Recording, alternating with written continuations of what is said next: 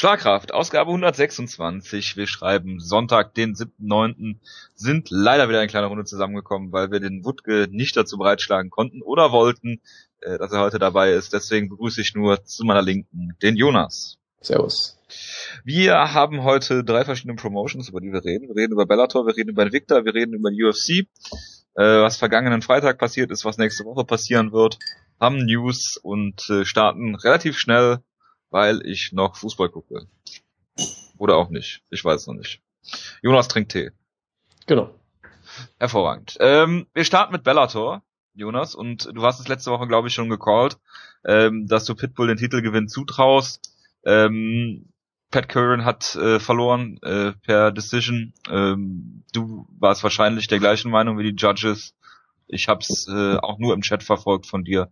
Deswegen deine Meinung kurz äh, zu dem Kampf? Ich habe ehrlich gesagt jetzt gar nicht im Kopf, wie die Scorecards waren, aber ich habe. Ich kann dir sagen, zweimal 49, 8, äh, 46 und einmal 48, 47. Ich habe den Kampf sogar, glaube ich, 50, 45 für Pitbull gescored, glaube ich. Ähm, ich wüsste jetzt auch gar nicht, welche Runde man ihm am ehesten geben könnte. Vermutlich die zweite sogar, aber naja, ich weiß nicht. Also, erste Runde hat er eigentlich relativ souverän gewonnen. Die zweite Runde war so ein bisschen kontrovers vielleicht, weil er so einen, so einen Flash-Knockdown erzielt hat Köln ist aber sofort wieder aufgesprungen, war jetzt also nicht schwer verletzt und hat dann noch ein ziemlich gutes Comeback gemacht. Und Pitbull, glaube ich, am Ende der Runde so noch gerockt. Äh, dafür hat er auf jeden Fall von den Kommentatoren, glaube ich, die zweite Runde bekommen. Ich hatte ihn auch, glaube ich, da sogar noch äh, knapp vorne wegen dem Knockdown.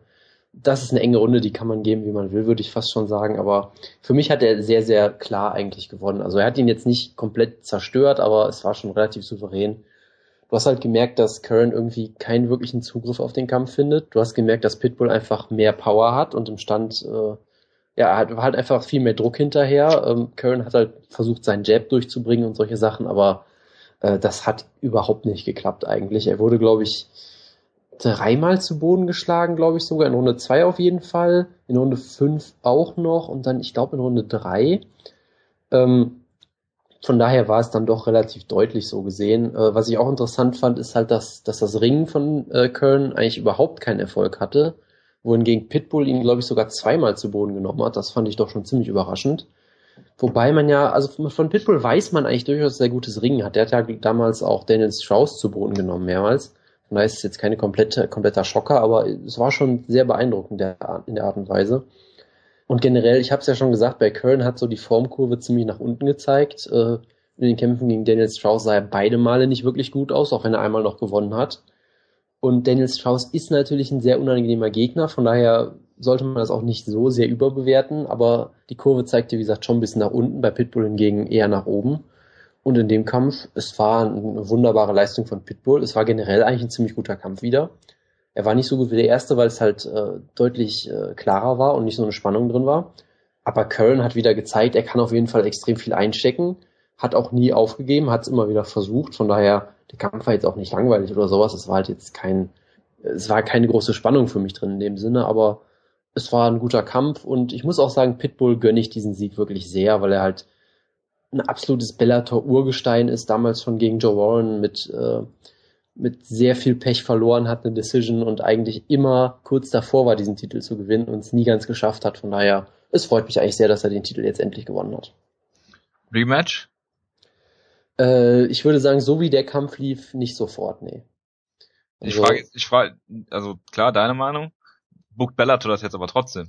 Ähm, es kann natürlich durchaus sein. Ich weiß jetzt auch nicht, ich glaube, die Ratings sind noch nicht wirklich raus, wenn ich das richtig mitbekommen habe. Äh, wie gesagt, der Kampf war halt so ziemlich klar schon, dass ich es mir eigentlich erstmal nicht vorstellen kann. Ich weiß aber auch nicht, wer jetzt sonst noch. Ja, aber gut, ich sag mal, die UFC äh, hindert ja auch nichts daran, äh, mir und äh, Nogera nochmal gegeneinander antreten zu lassen.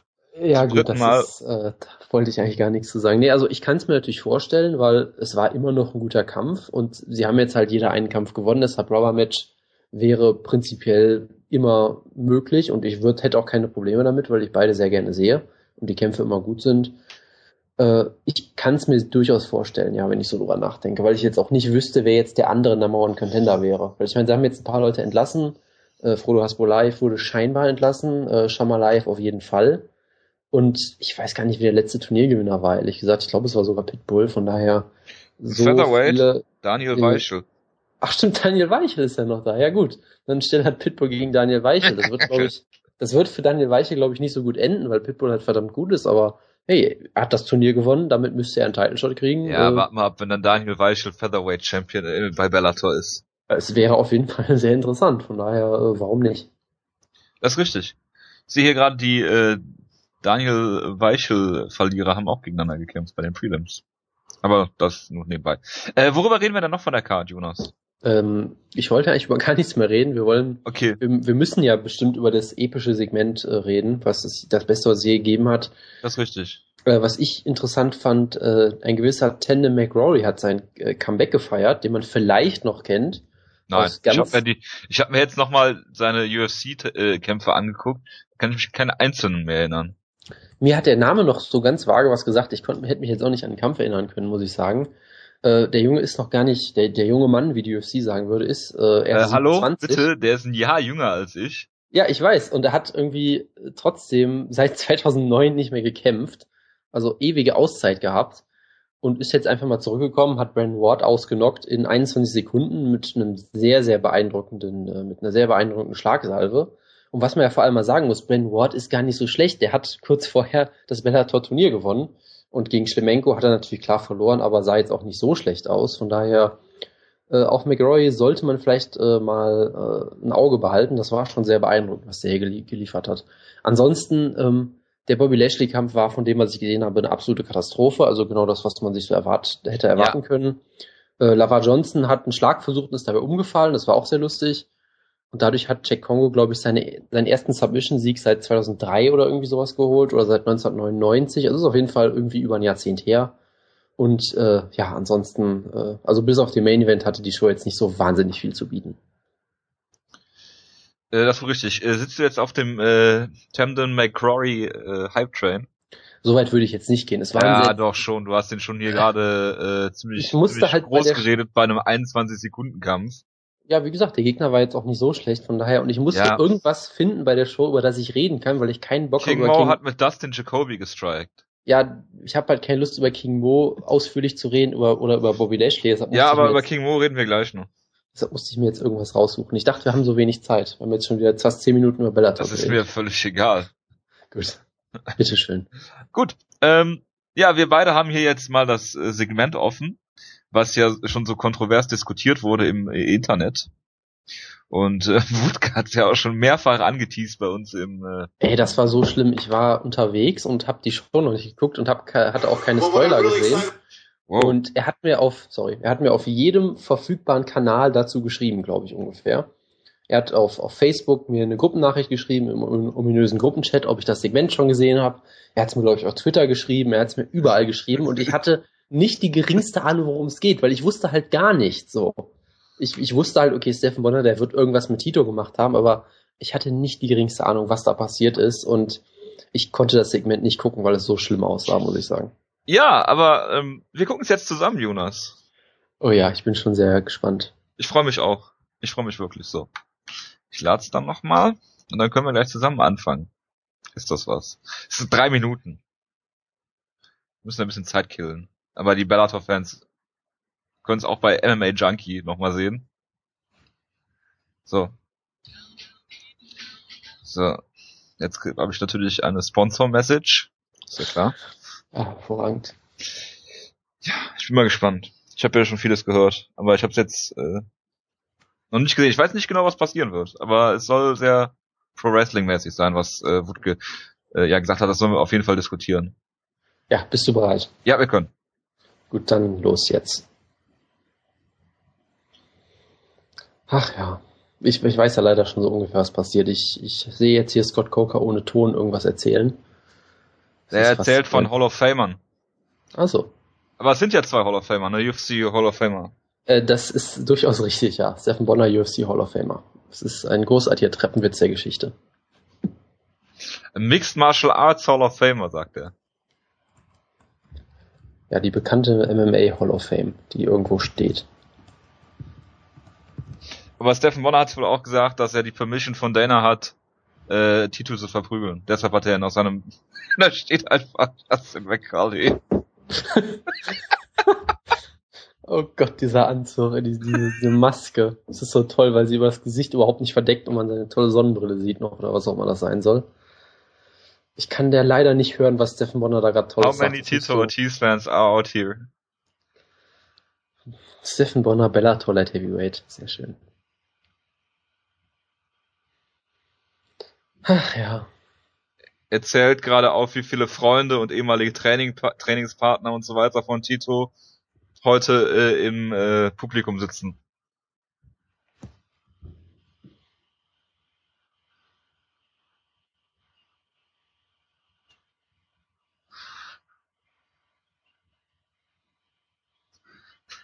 Hervorragend.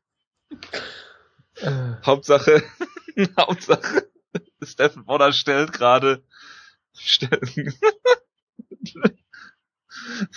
Ach so, das, also Justin McCauley ist da, weil der ein ehemaliger Trainingspartner ist und keine Ahnung. Der weltbekannte Justin McScully, ja. Wer kennt ihn nicht?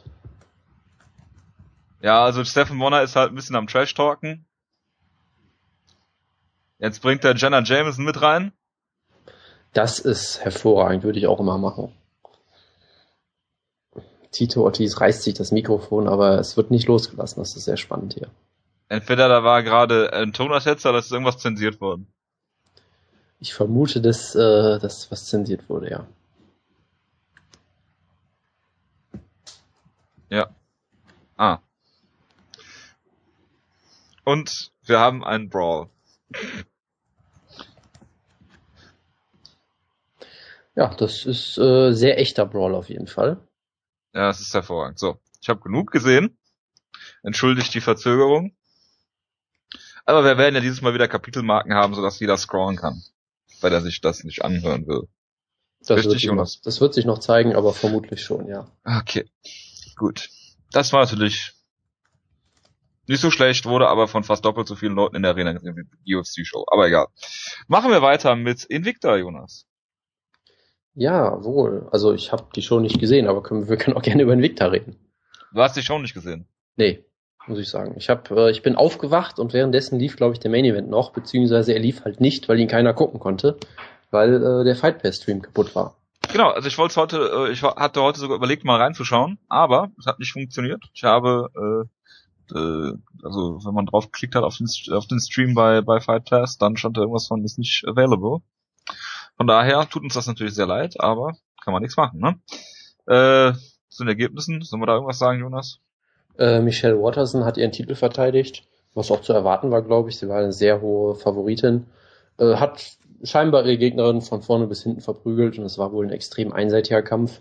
Und hat dann halt per Knockout gewonnen. Ähm, der Co-Main-Event war scheinbar ganz interessant. Also interessant in dem Sinne erstens mal, dass sie überhaupt einen Strawweight-Titel wieder auskämpfen, obwohl ja diese Woche oder nächste Woche äh, Ultimate Fighter startet, wo ich ja eher denken würde, okay, der Strawweight-Titel bedeutet dann genau nichts, weil die besten Strawweights ja alle woanders sind, aber gut. Ja gut, dann solltest du keinen Titel mehr auskämpfen irgendwo. Ja, eben deshalb, aber gut. Sie haben es halt gemacht und äh, die gute Stephanie Egging hat kan Katja Kankanpa irgendwie für vier Runden komplett dominiert scheinbar und wurde dann in der fünften Runde submitted. Das war scheinbar eines der besten Comebacks des Jahres und damit hat sie sich halt den Titel geholt. Von daher war das scheinbar ein sehr schöner Moment. Aber ich habe nichts davon gesehen, deshalb kann ich da auch nicht wirklich viel zu sagen. Ähm, ja, Tonya Evinger hat äh, gegen Indiana Gomez gewonnen. Das glaub, war, glaube ich, auch Außenseiterin, genauso wie Roxanne Waller-Ferry, die gegen Terra Rosa gewonnen hat. Ist auch nicht, was da los war. Und ja, mehr muss man, glaube ich, ich, ich weiß nur, dass sagen, es ein, ein ganz furchtbarer Kampf gewesen sein soll zwischen den beiden. Ja gut, das wundert mich jetzt nicht. Äh, das ist sicherlich richtig, ja. Gut, machen wir weiter mit News. Ähm, womit fangen wir denn an, Jonas? Du hast es ja auch äh, gerade eben in unseren äh, ominösen Gruppenchat geschrieben, äh, was Scott Coker Freitag schon äh, aus Posaun, Posaun ist gut, gesagt hat. Er kann sich Fedor gegen Randy Couture vorstellen. da, wollen wir jetzt, da wollen wir jetzt nicht ernsthaft drüber reden, oder? Bitte, Jonas. Was sagst ähm, du? Ja, ich habe mich so gefühlt, als wäre ich im Jahr 2007 wieder aufgewacht und mehr möchte ich dazu eigentlich gar nicht sagen, weil das ist halt so aus dem Jahr 2007, dass ich das, äh, dass ich mir echt gerade total bekloppt vorkomme. Der Kampf wird natürlich nicht stattfinden, würde ich einfach mal behaupten. Das ist jetzt eine sehr steile These, ich weiß. Äh, Und ich glaube auch, weiß auch nicht, ob das überhaupt noch jemand interessiert so richtig. Und es ist halt eine relativ billige Möglichkeit, um so ein bisschen Publicity zu kriegen. Und deshalb sollten wir da, glaube ich, gar nicht groß drauf einspringen. Und äh, den Gefallen sollten wir Scott Coker da, glaube ich, gar nicht tun. Die drei Leute, die uns zuhören. Ich weiß, wir haben eine sehr große Reichweite, aber selbst die Leute sind eigentlich zu viel für diese Story. Okay. Jonas, wie oft hast du schon aus Versehen Penisse von anderen Leuten auf deinem Twitter-Account? Ähm, ich habe es nicht Verlinkt. gezählt, aber es ist halt schon eine hohe zweistellige Anzahl, muss ich sagen. Ja. Das gleiche ist mit Steffen Bonner passiert mit Tito Ortiz gab wohl ein Nacktfoto, was irgendwo mal gehackt wurde. Angeblich auf Tito Ortiz Twitter. Und das hat äh, Stephen Bonner irgendwie verlinkt im Zuge dieser komischen Promo, die wir gerade gesehen haben. Ich sag mal so, also Stephen Bonner äh, accidentally tweets Picture of Tito Ortiz Penis. Das war auf jeden Fall die Headline des, der Woche für mich bisher, muss ich sagen. Also ich habe sehr gelacht, als ich das gesehen habe. Es ist natürlich eine komplett bescheuerte Story, aber es passt sehr gut zu diesem Segment, würde ich sagen. Von daher passt das okay. auch. Noch eine Sache ist, ähm, Thiago Silva deserves to make a living. Ist auch eine gute Überschrift, oder? Äh, das ist eine sehr tolle Überschrift. Ja, mir wird gleich, mir wird gerade ein bisschen schlecht, aber es ist eine tolle Überschrift. Ja, wir müssen aber darüber reden, Jonas. Ich befürchte auch, auch, ja. Auch wenn du da wahrscheinlich keinen Bock hast, genauso wenig wie ich. Aber Thiago Silva, ich glaube im Januar oder Februar äh, kam ja diese Geschichte auf. Ist es so lange schon her? Ja, ja, äh, äh, schon, ja. Earlier this year äh, gab es ja die Geschichte, dass Thiago Silva seine Frau bedroht hat oder seine Ex-Frau. Ähm, äh, hat sie mit einer Waffe bedroht, ist dann zu der Jiu-Jitsu-Schule gefahren, äh, hat dann Pablo Popovic, den neuen Lebensgefährten und auch äh, relativ guten äh, Jiu-Jitsu-Player, da auch noch bedroht und keine Ahnung, Riesenwelle gemacht. Dann gab es noch eine äh, ja, Auseinandersetzung mit der Polizei, hat sich äh, der Staatsgewalt widersetzt, wie es auf Deutsch, glaube ich, heißt.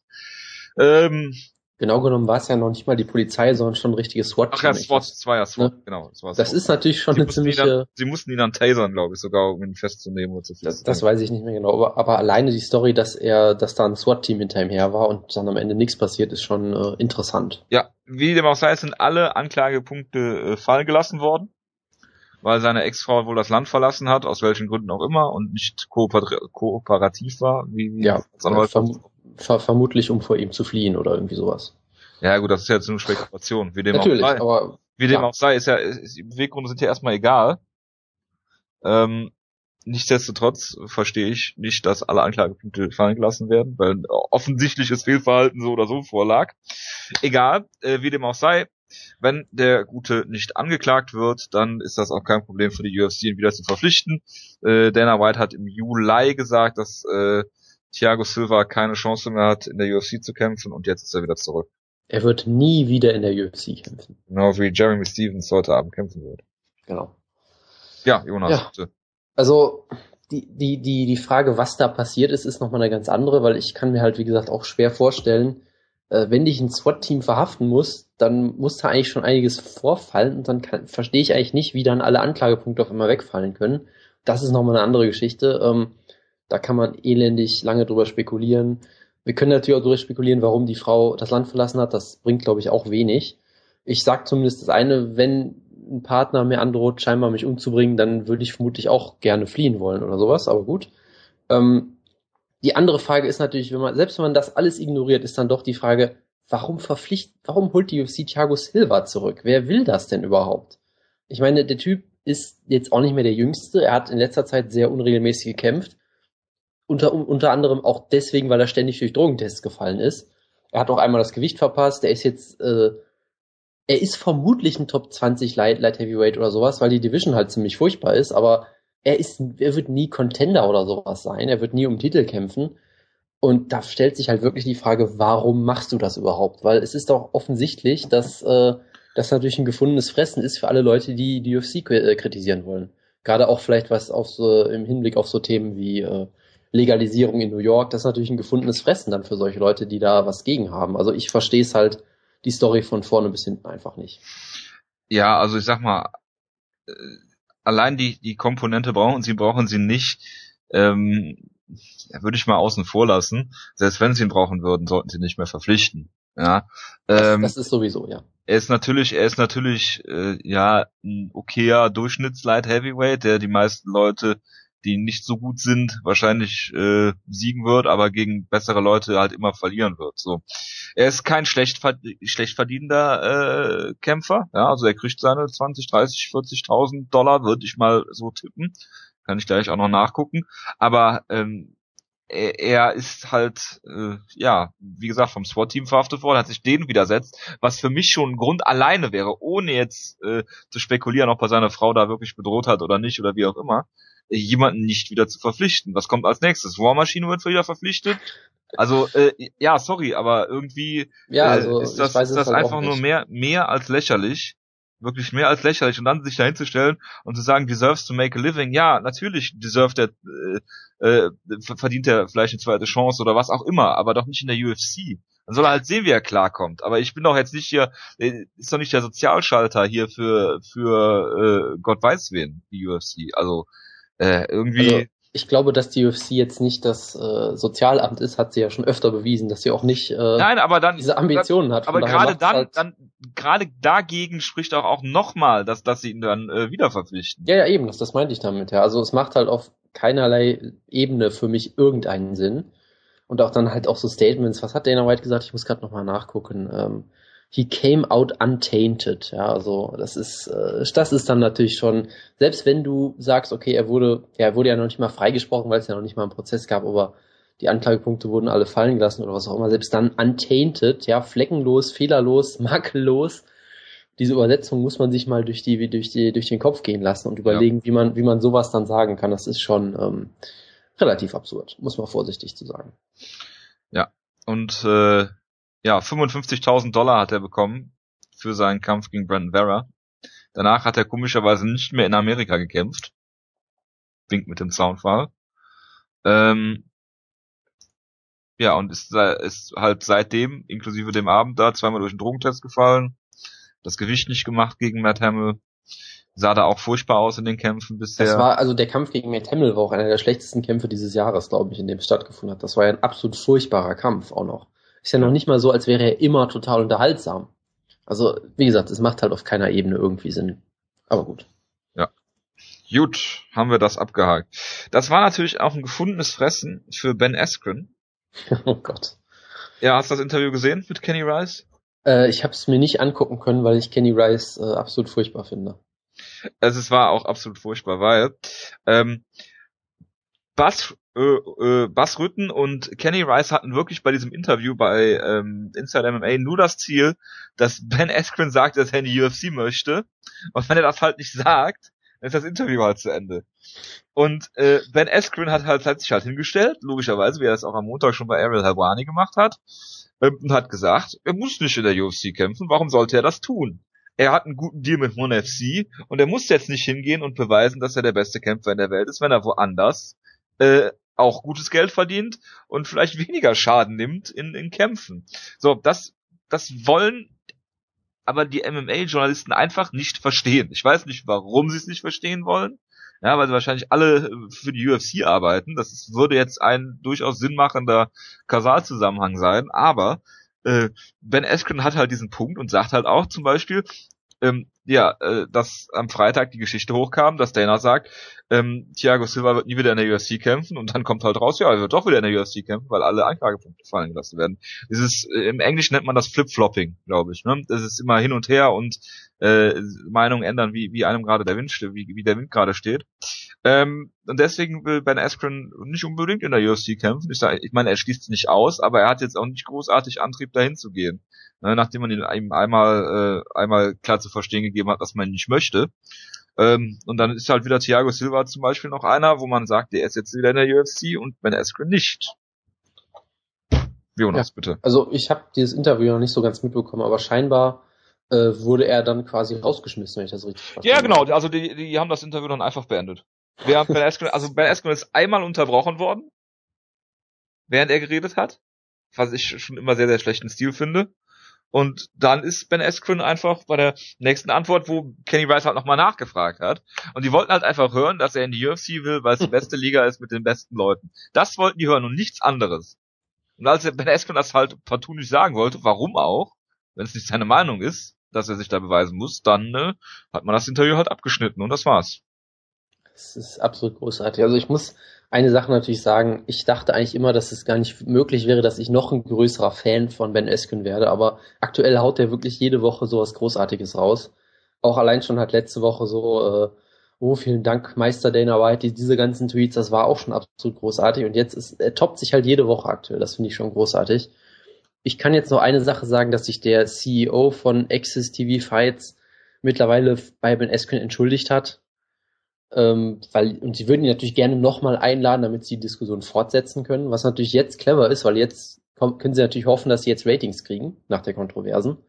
Aber äh, ja, es ist, ähm, es ist natürlich sehr, sehr, eine sehr bekloppte Situation und Ben Eskün macht für mich alles richtig aktuell. Access TV ist eben Drecksender. Das kommt noch dazu, ja. Die waren zuerst, äh, wie hießen die, HDNet, glaube ich, ne? Ja und jetzt Access und irgendwie, keine Ahnung, also niemand legt irgendwie Wert darauf, diesen Sender zu haben. Ich war in 100.000 Hotels in Amerika, hatte nirgendwo Access TV. Also von daher, das nur am Rande. Ja, machen wir mal weiter. Henry Cejudo, haben wir letzte Woche schon drüber geredet. Äh, hat ja das Gewicht nicht geschafft, beziehungsweise konnte gar nicht auf die Waage, weil er dann irgendwie zusammengeklappt ist. Hat ähm, die ähm, das Angebot der UFC angenommen, nur noch als Bantamweight zu, äh, als Bantamweight zu kämpfen. Was ja eigentlich gar kein Angebot der UFC war, sondern die haben gesagt, entweder du kämpfst jetzt im Bantamweight oder du hast halt keinen Job bei der UFC. Aber das haben sie dann mal wieder super super gedreht und gesagt, ja, wir nehmen das Angebot natürlich an und dann haben sich äh, mehrere Trainer aus äh, Cejudos Vergangenheit eingeschaltet und so weiter und so weiter. Das ist nur der Vollständigkeit halber. Dann äh, Charles Oliveira hat das Gewicht nicht geschafft, 150 Pfund gewogen und ist danach irgendwie auch zusammengebrochen oder wie auch immer. Er also, hatte einen Infekt. Hat, genau.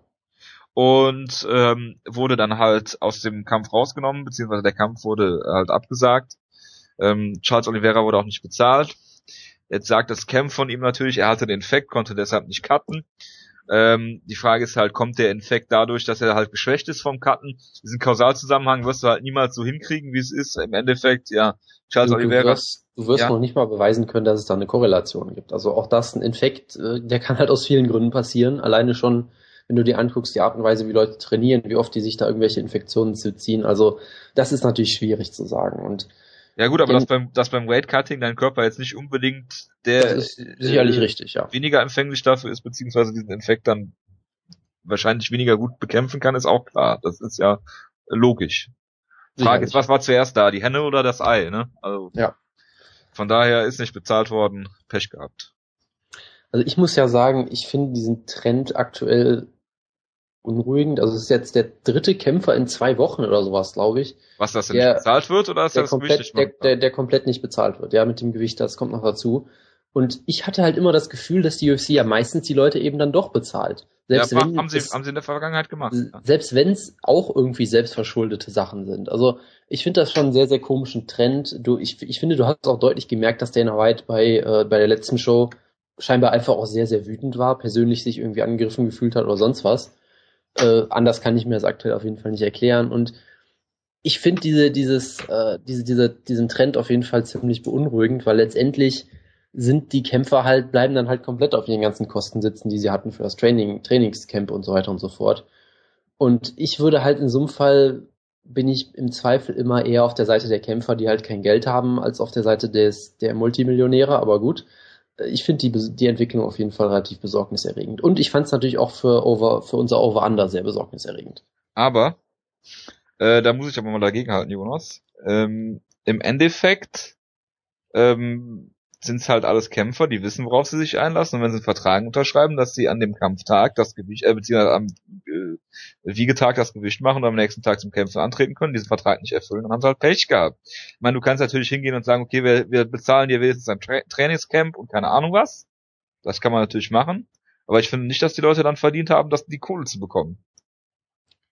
Das haben wir in der Vergangenheit gemacht. Das war auf jeden Fall äh, super und nett und keine Ahnung. Matt Riddle freut sich heute noch darüber. Aber ähm, ich kann schon verstehen, warum man das nicht macht. Und ich bin immer noch der Meinung, dass Dana White das nicht entscheidet.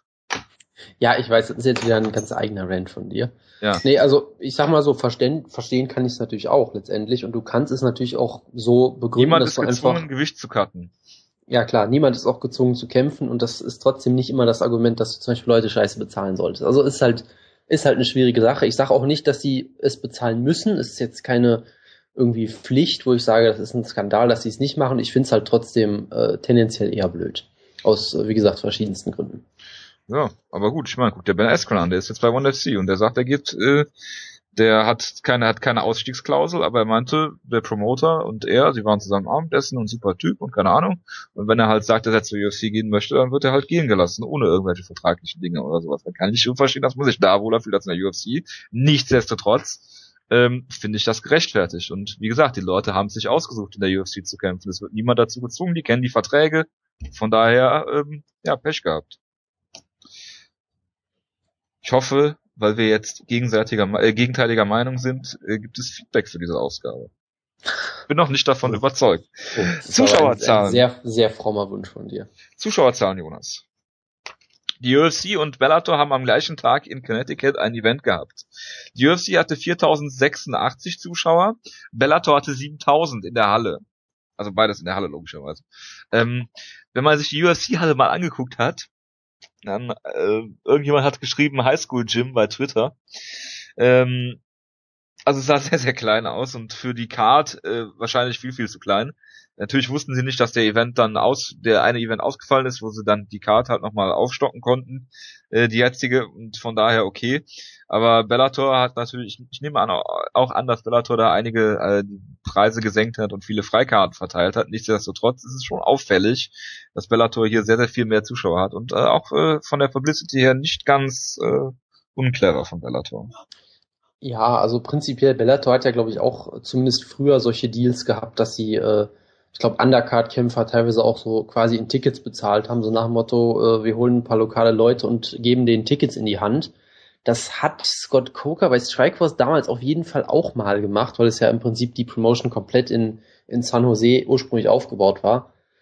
Ich weiß natürlich nicht, wie sich das zusammensetzt. Ich würde halt schon vermuten, dass Bellator äh, im Zweifelsfall deutlich mehr Tickets rausgibt. Ich habe auch irgendwo gelesen, dass das Gate von der Show irgendwie sensationell niedrig gewesen sein soll. Und Bellator? Damit, damit meine ich, äh, ja, ich meine unter, unter 100.000 Dollar, irgendwie sowas, glaube ich sogar deutlich. Ähm, ich weiß es jetzt nicht mehr genau. Ich glaube, die interessantere Frage sind eh die Ratings und die sind, soweit ich weiß, noch nicht raus. Von daher, ich weiß nicht, ob, man jetzt äh, äh der Gate jetzt so viel, äh, so viel Aufmerksamkeit. Wie, wie war das denn zeitlich? Waren die parallel die Shows? Nein, das ist ja auch interessant. Sie sollten, glaube ich, parallel sein und dann hat die UFC die Show nach hinten verschoben, soweit ich weiß.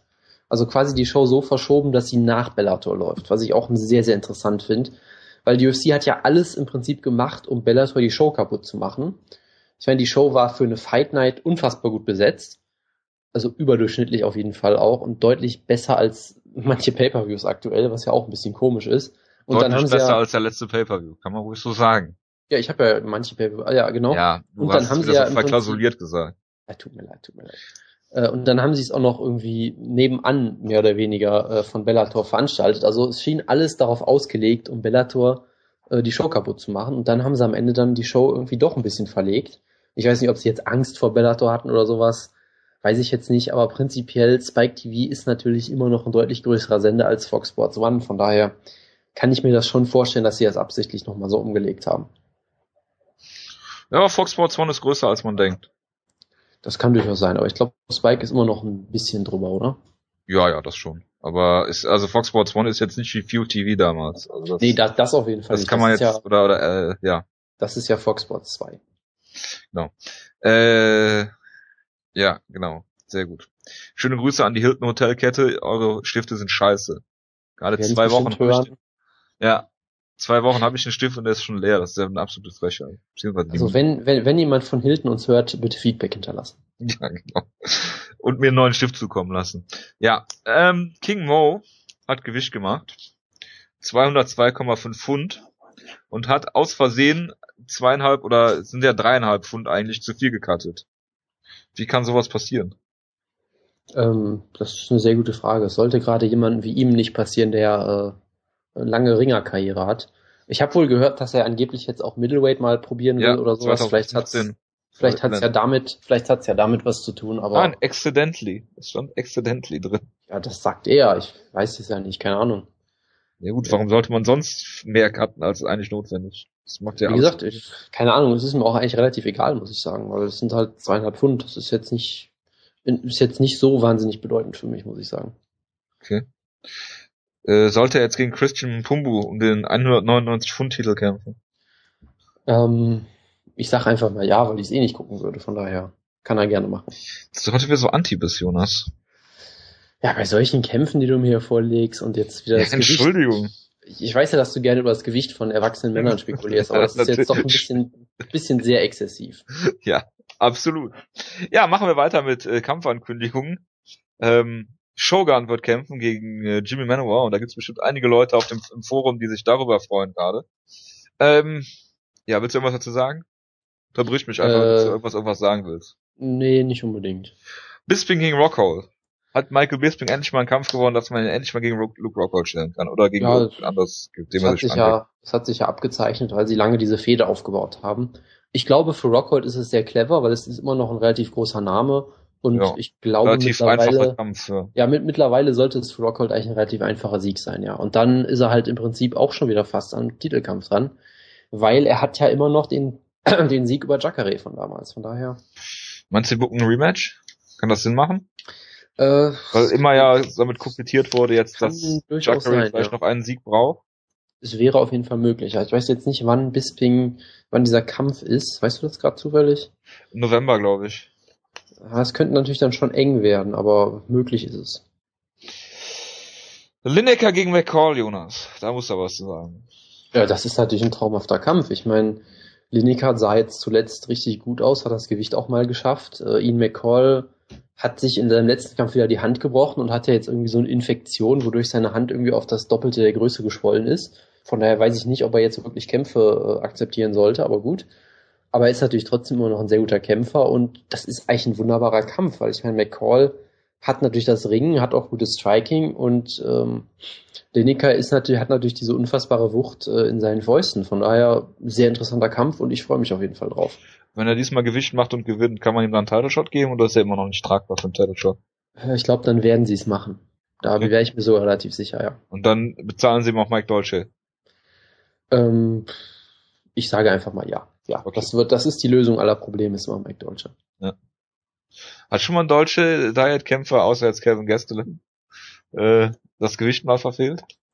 Äh, das kann ich dir nicht sagen. Okay. Ähm, was du mir bestimmt sagen kannst, ist, wie du den Kampf äh, Wilson Hayes gegen Scott Jorgensen findest. Äh, das ist durchaus ein guter Kampf. Also Scott Jorgensen freut mich dadurch, dass er jetzt auch bald wieder einen Kampf kriegt, nachdem der Kampf äh, gegen Cejudo ausgefallen ist. Wilson Hayes sah auch ziemlich gut aus. Doch, das ist ein, ist ein schöner Kampf. Freue ich mich drauf. Ja, dann haben wir noch, es wird viel spekuliert, die einen sagen, es ist bestätigt, die anderen sagen, es ist noch nicht bestätigt, Frank Mir gegen äh, Big Knox 3. Ähm, ich werde es, glaube ich, handhaben wie Big Knocks letzten Kampf und werde mir ihn nicht angucken. Weil ich Big Knock nicht mehr sehen will. Und Dann brauchen gerade- wir aber auch, äh, ja, Frank, gegen Frank Mir Frank- willst du aber auch nicht mehr sehen, oder? Nee, vor allem nicht die beiden. Es macht halt überhaupt keinen Sinn, aber naja, gut, sollen sie halt machen. Aber Wutke wird da bestimmt wieder was zu sagen. Er hat ja zum letzten Kampf schon gesagt, dass sich Frank Mir hat anschlagen lassen von Big Knock, um ihn in äh, Sicherheit zu wiegen. Genau, und wenn, wenn Frank Mir tatsächlich verlieren sollte, dann war es auch wieder nur ein Plan, damit es den vierten Kampf dann gibt. Ja, genau. Oh, das waren die glatten Pucken, ey. Ach, ja, herrlich. Ähm, und die letzte Kampfankündigung habe ich mir natürlich noch aufgehoben, Jonas. Ja, Äh, Alexei Oleinik gegen Jared Roshold. Da haben wir alle drauf gewartet, oder? es ist so ein absoluter Traum, ja. Ähm, ja, hast du noch irgendwas? Äh, ich habe noch ein, zwei Sachen. Äh, wir müssen jetzt natürlich nicht über Fabio Maldonado gegen Hans Stringer reden, den Franz Barroso-Besieger. Ich habe noch Ähm, ein paar äh, UFC-Veteranen außerhalb der UFC, aber da kommen wir gleich noch zu. Okay, äh, was ich wohl mitbekommen habe, ist, dass Gustafsson jetzt scheinbar doch gegen Rumble Johnson kämpfen will. Ja, ich weiß nicht, ob da jetzt noch mehr passiert ist mittlerweile. Also der Kampf offiziell ist er, glaube ich, auf jeden Fall noch nicht, aber es gibt auf jeden Fall Gerüchte in der Hinsicht. Äh, die eine Sache, die vielleicht noch für manche Leute interessant ist, dass äh, Jim Ross und Chael Son demnächst irgendeine Show kommentieren werden. Battlegrounds MMA. Genau, irgendein so Internet-Pay-Per-View. Äh, freuen sich natürlich Leute riesig drauf, weil Jim Ross natürlich der beste Kommentator aller Zeiten ist oder was auch immer. Äh, ja, gut. Es ist natürlich eine Show übrigens, glaube ich, mit Cody McKenzie, von daher muss ich mir sie eh angucken. Gott. Äh, ja, ich habe noch ein paar Leute, äh, paar, paar äh, Kämpfe hier aus außerhalb der UFC. Jeff Monson hat wieder gekämpft, Jonas. gegen, gegen Kevin Brooks. Was meinst du, wie es ausgegangen ist? Ich würde tippen, dass er verloren hat.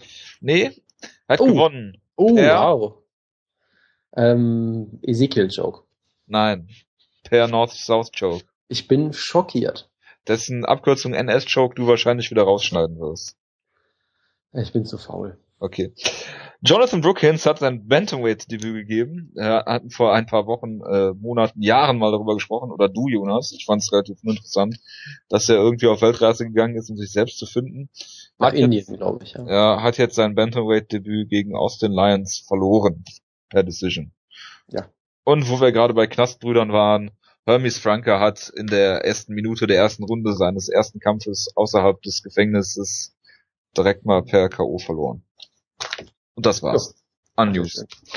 Ähm, reden wir über äh, die Fight Night. Die Fight Night 50 gewesen. Ähm, Jacare gegen äh, Musashi 2. Und äh, ja, Jacare hat hier den Kampf gewonnen. Und äh, der Unterschied war dann mal wieder die Takedown-Defense von äh, Musashi, der äh, ja da schon die öfter, des öfteren Schwächen bewiesen hat. Ich habe zwar auf Musashi getippt, habe aber gesagt, ähm, dass Jacare einen guten Double-Leg-Takedown hat eigentlich und ihn da zu Boden nehmen müsste. Hat dann äh, äh, nicht so geklappt mit meinem Musashi-Tipp. Dennoch hat Jacare hier äh, eine überzeugende Leistung gebracht, Jonas. Wie hast du den Kampf gesehen? Auf jeden Fall. Also ich fand, dass es in Runde 1 eigentlich noch relativ ausgeglichen war. Musashi hat ja da so einige Takedowns abgewehrt und sah, wie ich fand, ziemlich gut aus, wurde dann halt doch einmal zu Boden genommen, hat die Runde dadurch verloren, aber nach der ersten Runde habe ich mir noch gedacht, okay, das wird noch interessant. Wenn Musashi den Kampf am Boden äh, im Stand halten kann, dann könnte es durchaus interessant werden. Aber du hast halt nach der, nach der ersten Runde wirklich gemerkt, dass Jacare quasi dann ihn nicht mehr so wirklich ernst genommen hat, nicht mehr respektiert hat und gesagt hat, hey, ich kann den Typen einfach in den Boden rammen und danach hat er es im Prinzip auch gemacht. Also du hast halt gesehen, dass Musashi sich immer wieder am Käfig hat stellen lassen und dann halt äh, zu Boden genommen werden konnte. Äh, du hast auch gesehen, dass er die Hände immer ziemlich weit unten hatte, um direkt Takedowns stoppen zu können und, und, und so weiter.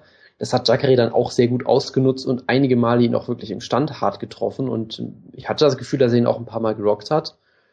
Ähm, und generell, Musashi hat halt dann, im Prinzip hatte er die Hände äh, unten, ist rückwärts gelaufen, hat immer wieder versucht, seinen Jab zu zeigen, der natürlich sehr gut ist, aber es war halt trotzdem keine wirkliche Gefahr für Jacare. Der ist dann einfach im Prinzip an dem Jab vorbeigerannt und hat ihn gegen den Käfig gedrückt und zu Boden genommen immer wieder.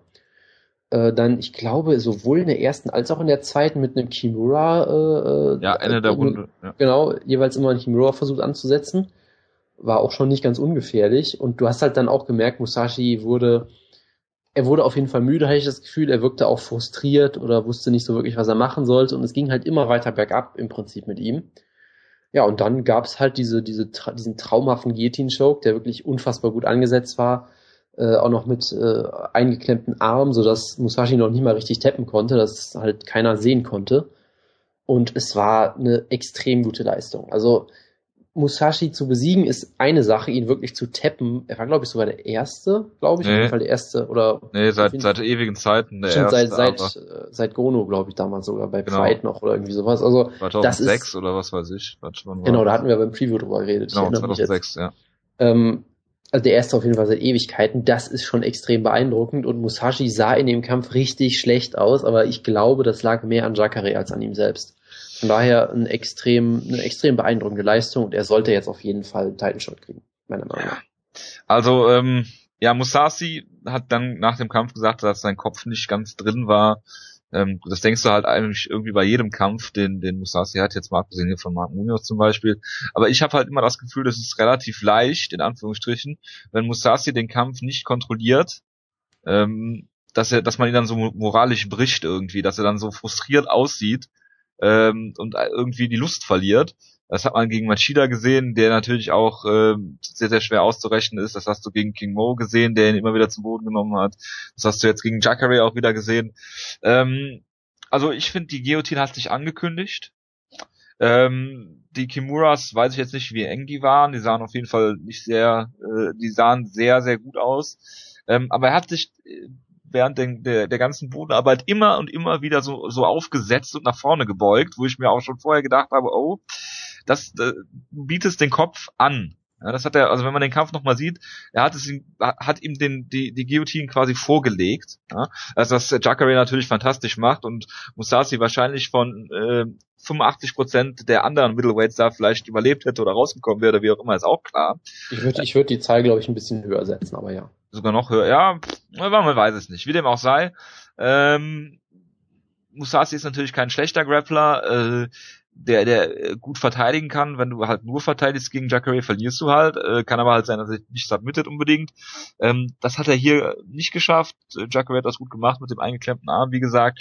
Ähm, ja, ist halt blöd für Musashi jetzt, aber Jacare hat jetzt eine so lange Siegesserie, ähm, besiegt halt alles, was man ihm vor. Jetzt ist im Stand auf jeden Fall wieder gefährlicher.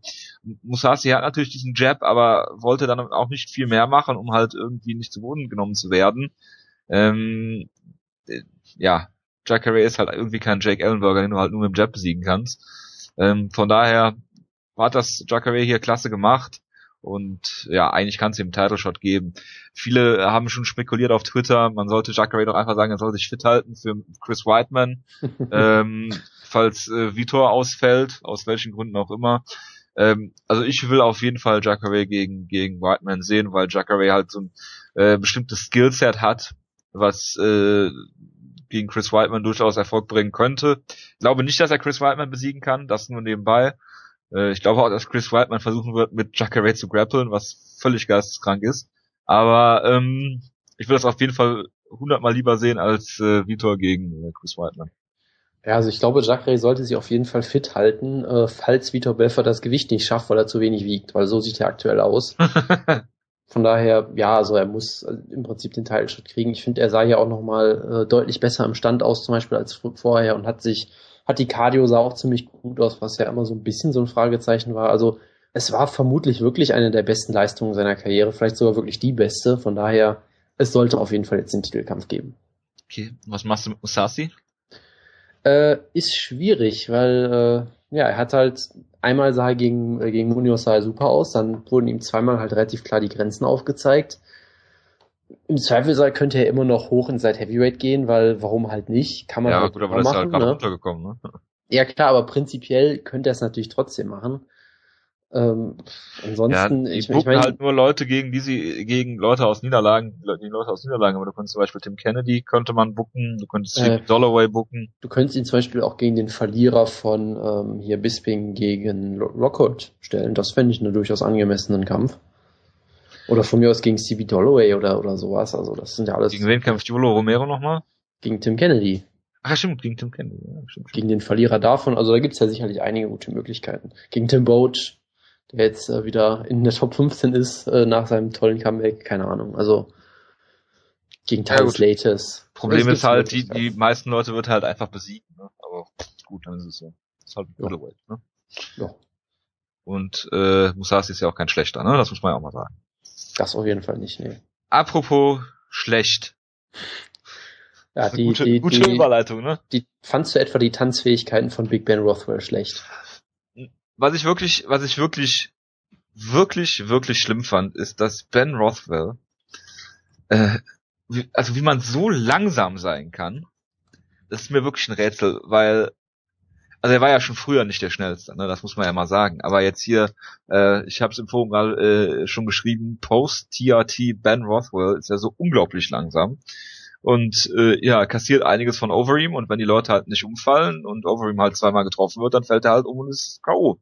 Das ist halt einfach so. Ne? Und das ist halt irgendwie beängstigend. Also, ich, wer will Alistair Overeem noch sehen, außer Master FF im Forum? Aber sonst will doch keiner mehr Alistair Overeem sehen. Das ist, ist doch völlig sinn- und zwecklos. Oder, Jonas?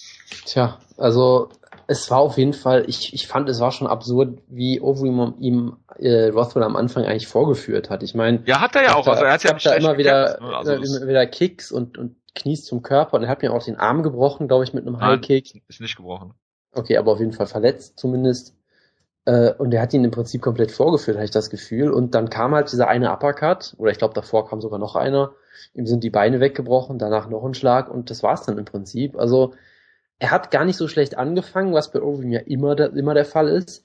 Er war jetzt auch nicht überragend gut, weil ich, ich fand es schon irgendwie sehr interessant, dass Overeem den Clinch gesucht hat und Rothwell ihn einfach weggeschubst hat, mehr oder weniger. Also körperlich äh, sah das jetzt auch nicht so toll aus, was, was Overeem da gezeigt hat, aber natürlich ist er im Stand tausendmal besser als, als Rothwell. Das Problem ist halt, Overeem, den musst du wirklich aktuell nur noch einmal treffen und dann war's das. Ich habe mir wirklich, ich habe mir wirklich gedacht, okay, er hat den Uppercut ja erstmal überlebt, dachte, jo, kommt Overeem vielleicht doch nochmal zurück, weil meistens in der ganzen Karriere von ihm war es ja immer so, glaube ich, wenn du ihn einmal triffst, dann war es das im Prinzip. Äh, so ein bisschen Frank Mir-mäßig auch, der auch fast nie von sowas zurückkommt. Und der hat sich Aus dann ja kurz, genau, aus der gegen Big Knock, äh, da hat er ja nur so getan, als wäre er verletzt. Das logisch, weißt du. logisch. Nee, aber und dann hat sich äh, Overeem halt kurz erholen können, aber dann kam schon wieder der nächste Schlag äh, so aufs Ohr und dann war das war's dann auch wieder. Also es ist, ich will Overeem auch nicht mehr kämpfen. sehen. Der wurde jetzt glaube ich ein Dutzend Mal ausgenockt oder sowas. Neunmal ist der Kämpfer in der UFC mit den meisten K.O.-Niederlagen. Ja, und ich glaube im K1 ja auch noch zwei, drei Mal oder sowas. Äh, und wenn man sich mal überlegt, der ist äh, auch noch aus dieser aus dieser holländischen Kickbox-Schule. Das heißt, wer weiß, wie oft der im Training ausgenockt wurde. Also ich will es wirklich nicht mehr sehen. Sein Kinn war jetzt auch nie besonders gut, aber ich habe auf jeden Fall das Gefühl, dass es noch deutlich schlechter wird. So ein bisschen dieser Chuck Liddell-Effekt, den er jetzt aktuell fast schon hat, wo ich mir wirklich nach jedem Kampf irgendwie Sorgen mache und sage, der soll bitte nicht mehr kämpfen. Und darüber hinaus ist er, glaube ich, zusammen mit Krokop eine, eine der größten Flops der UFC-Geschichte. Weil er halt eigentlich nur enttäuscht hat im Prinzip. Er hat Lesnar besiegt, der irgendwie todkrank war gefühlt. Okay, sah da noch gut aus. Ähm, hatte, glaube ich, mit mehrmals auch Probleme irgendwie mit, mit, äh, mit dem Gesetz, weil er irgendwelche Leute verprügelt hat und weiß ich nicht was. Äh, ist vom Drogentest geflohen und dann durchgefallen, wurde dreimal ausgenockt, hat selbst diese Aufbaukämpfe teilweise verloren. Also es ist eine komplette Enttäuschung auf jeder, auf jeder Linie, verdient dazu auch unendlich viel Geld scheinbar. Von daher, den musst du eigentlich entlassen mittlerweile. Es, es hat überhaupt keinen Mehrwert für die UFC. Ich meine, du hast gerade schon gesagt, der hat gegen Lesnar verloren, äh, äh, gewonnen, äh, gewonnen, ja, Entschuldigung. Äh, inwiefern man das einordnen kann, weiß man nicht. Man hat ihm den Gimmie-Kampf gegeben gegen Bigfoot, den hat er verloren per K.O., dann hat er diesen, Naja, also, also Bigfoot ist ja auch kein schlechter nein, es ist ein Big, ne? es ist ein Gimmie-Kampf und Bigfoot ist schlecht. Punkt. Er ist vermutlich ein Top 10 Heavyweight, was vielleicht auch viel übers Heavyweight Das aussagt, sagt aber nur klar. was über das Heavyweight aus und Overeem, ich sag mal so, Overeem hätte den Kampf auf jeden Fall gewinnen sollen. Ja, hat aber ja auch zwei Runden klar gewonnen. genau, Bigfoot ist trotzdem keine Can oder sowas. Doch. Äh, Ja, okay, gut, du hast da wieder andere Maßstäbe. Ja. Für mich ist er auch mit Mitrion, ja, kommen wir gleich zu. Ja, ja, genau. Travis Brown ist okay, kann man gegen verlieren. Die Art und Weise ist natürlich, äh, spricht auch für sich. Dann hat der Frank Mir besiegt mit, äh, ich glaube, viel Lay and Pray. Und äh, Ben Rothwell ist natürlich einfach nur ein Ausbaukampf. Es ist einfach nur ein Aufbaukampf, den er einfach nur irgendwie K.O. schlagen sollte im besten Fall. Meinetwegen eine hässliche Decision rausholen. Meinetwegen noch, aber ähm, du darfst einfach nicht per K.O. gegen Ben Rothwell nach TRT noch äh, verlieren, ja, das, das geht einfach nicht. Und du hast gesagt, er hat, er sah, er sah nicht schlecht aus, ne? Das will ich nicht sagen. Ähm, er, Er hat, sieht ja auch eigentlich nie wirklich schlecht aus, wenn er verliert. Das ist ja, Ja, doch. immer so, ne? ja, doch, die, die Momente, die, die paar Momente vor der Niederlage sehen immer furchtbar aus. Ja klar, aber er Alles, was er, was er gut aussieht äh, am Anfang, das macht er wieder wett, indem er brutal K.O. geht. klar, aber und- er fängt, er fängt immer gut an. Er wird nie von Anfang an deklassiert oder sowas. Ja. Das ist ja nicht das Problem. Wow, dafür wird er in 10 Sekunden äh, deklassiert. Also das nützt ihm ja jetzt mal gar nichts. Nö, natürlich nützt Das ihm nützt ihm nichts. Das ist klar. absolut gar nichts. Und ähm, ich glaube, Alistair Overeem kann nicht so kämpfen, wie er gerne will, weil er sich immer, weil er immer, ich glaube, wir reden ja nicht über die Psyche der Kämpfer, aber ich mache das jetzt doch. Ich glaube, er nimmt sich immer so ein bisschen zurück, weil er weiß, hinten raus hat er Cardio-Probleme. Und dann, er hat ganz, ganz wenig Vol äh, Volumen, was er, was er schlägt. Dafür sehr, sehr präzise immer. Das Problem ist halt, er hat halt auch fast gar keine Deckung irgendwie und äh, logischerweise irgendwann wirst du mal getroffen, außer du bist jetzt Machida und kämpfst gegen äh, gegen äh, Mark Munoz oder so. Und darauf kann er halt nicht bauen, dass er einfach nicht getroffen wird und äh, dass er äh, ja sich wegen wie gegen äh, Travis Brown KO schlägt, also sich selbst KO schlägt oder KO ist von seiner eigenen Schlagerei, kann er sich auch nicht leisten. Von daher irgendwie muss Alistair Overeem bei One FC gegen James McSweeney kämpfen oder gegen Brandon Vera. Da werden wir endlich die Wahrheit über Brandon Vera erfahren, ja. Genau. Wenn Brandon Vera dann äh, Alistair Overeem im Tie Clinch ausnockt, dann äh, das wäre hervorragend. Dann wissen wir Bescheid, ja. Aber ich möchte Alistair Overeem nicht mehr sehen. Und Ben Rothwell hat jetzt auch nur gezeigt, dass er hart zuschlagen kann und sonst nichts. Ben Rothwell er, hat natürlich einige Sachen, er hat einige Sachen im Kampf gezeigt, dass er nämlich sehr viel einstecken kann, das ist jetzt auch nichts Neues. Wow. Äh, er hat gezeigt, dass er der beste, der beste Tänzer in der UFC ist, das muss ich auch nochmal sagen. Ja. Äh, ich habe ja schon sehr gehypt, dass er gegen Brandon Vera so einen kleinen Tanz aufgeführt hat und die danach direkt ausgenockt hat, was ich als so eine Art Däm Däm Dämonenbeschwörung oder sowas gesehen habe, irgendwie so ein äh, okkultes Ritual, was auch immer. Diesmal mhm. hat er es natürlich noch getoppt mit diesem großartigen Tanz nach dem Kampf, den ich auch nie vergessen werde. Ich habe ihn schon in meine Year-End-Liste als Highlight des Jahres aufgeführt. Ach, natürlich. die Liste, ja. Genau. Äh, es war absolut großartig. Äh, danach hat er den Kam äh, diesen Tanz nochmal aufführen müssen mit Ariel Helvani im Interview. Danach haben dann, glaube ich, es waren, glaube ich, Daniel Cormier und Rashad Evans diesen Tanz auch nochmal aufgeführt im Studio. Also es ist so ein bisschen so ein Meme geworden. Ich fand's großartig. Er hat auch eine absurde Promo gehalten, die mich so ein bisschen an so eine Promo von Rocky Balboa erinnert hat. So, ich habe endlich, ich, ich glaube jetzt in mich selbst und dann kann ich alles schaffen und ich will, will jetzt einen Number One Contender Kampf haben, was natürlich komplett absurd ist. Aber es war sehr lustig zumindest und mehr kann ich bei so einem Kampf ja eigentlich nicht erwarten. Das ist wohl richtig. Das ist wohl richtig. Und äh, Ben Russell ist nach wie vor immer noch, ich glaube, der langsamste Heavyweight. Und das will auch einiges heißen. Willst du denn jetzt gegen gegen wen konnte er noch kämpfen? Ah nee, Schwab hatte er schon ausgelockt. Ach, ich weiß es nicht. Vielleicht Alowski. Matt mitführen. Wenn, wenn er gewinnt gegen Bigfoot. Matt mitführen, um mal so eine ganz äh, subtile Überleitung zu machen. Matt mitführen? Wieso? Ach, der hat auch gekämpft. Ja. Math Head. Ja, ja genau. Genau. Er hat die zweitmeisten K.O.-Siege in der UFC Heavyweight Division hinter Ken Velasquez mittlerweile scheinbar. Irgendwie sowas wurde da eingeblendet. Ja, also zu dem Kampf muss man nicht viel sagen. Er ging auch sehr schnell. Ähm, er hat ihn, glaube ich, mit dem Uppercut getroffen, aber es sah im Replay wirklich so aus, als hätte er ihm einen Shoulderblock verpasst, was ich natürlich großartig finde. Nein, es sah im Replay so aus, als hätte er ihm per Schlag getroffen. In Realtime sah es so aus, als hätte er mit der Schulter getroffen. Wie auch immer, ich werde natürlich weiterhin behaupten, dass es ein Shoulderblock war, weil ich die Geschichtsbücher umschreiben will.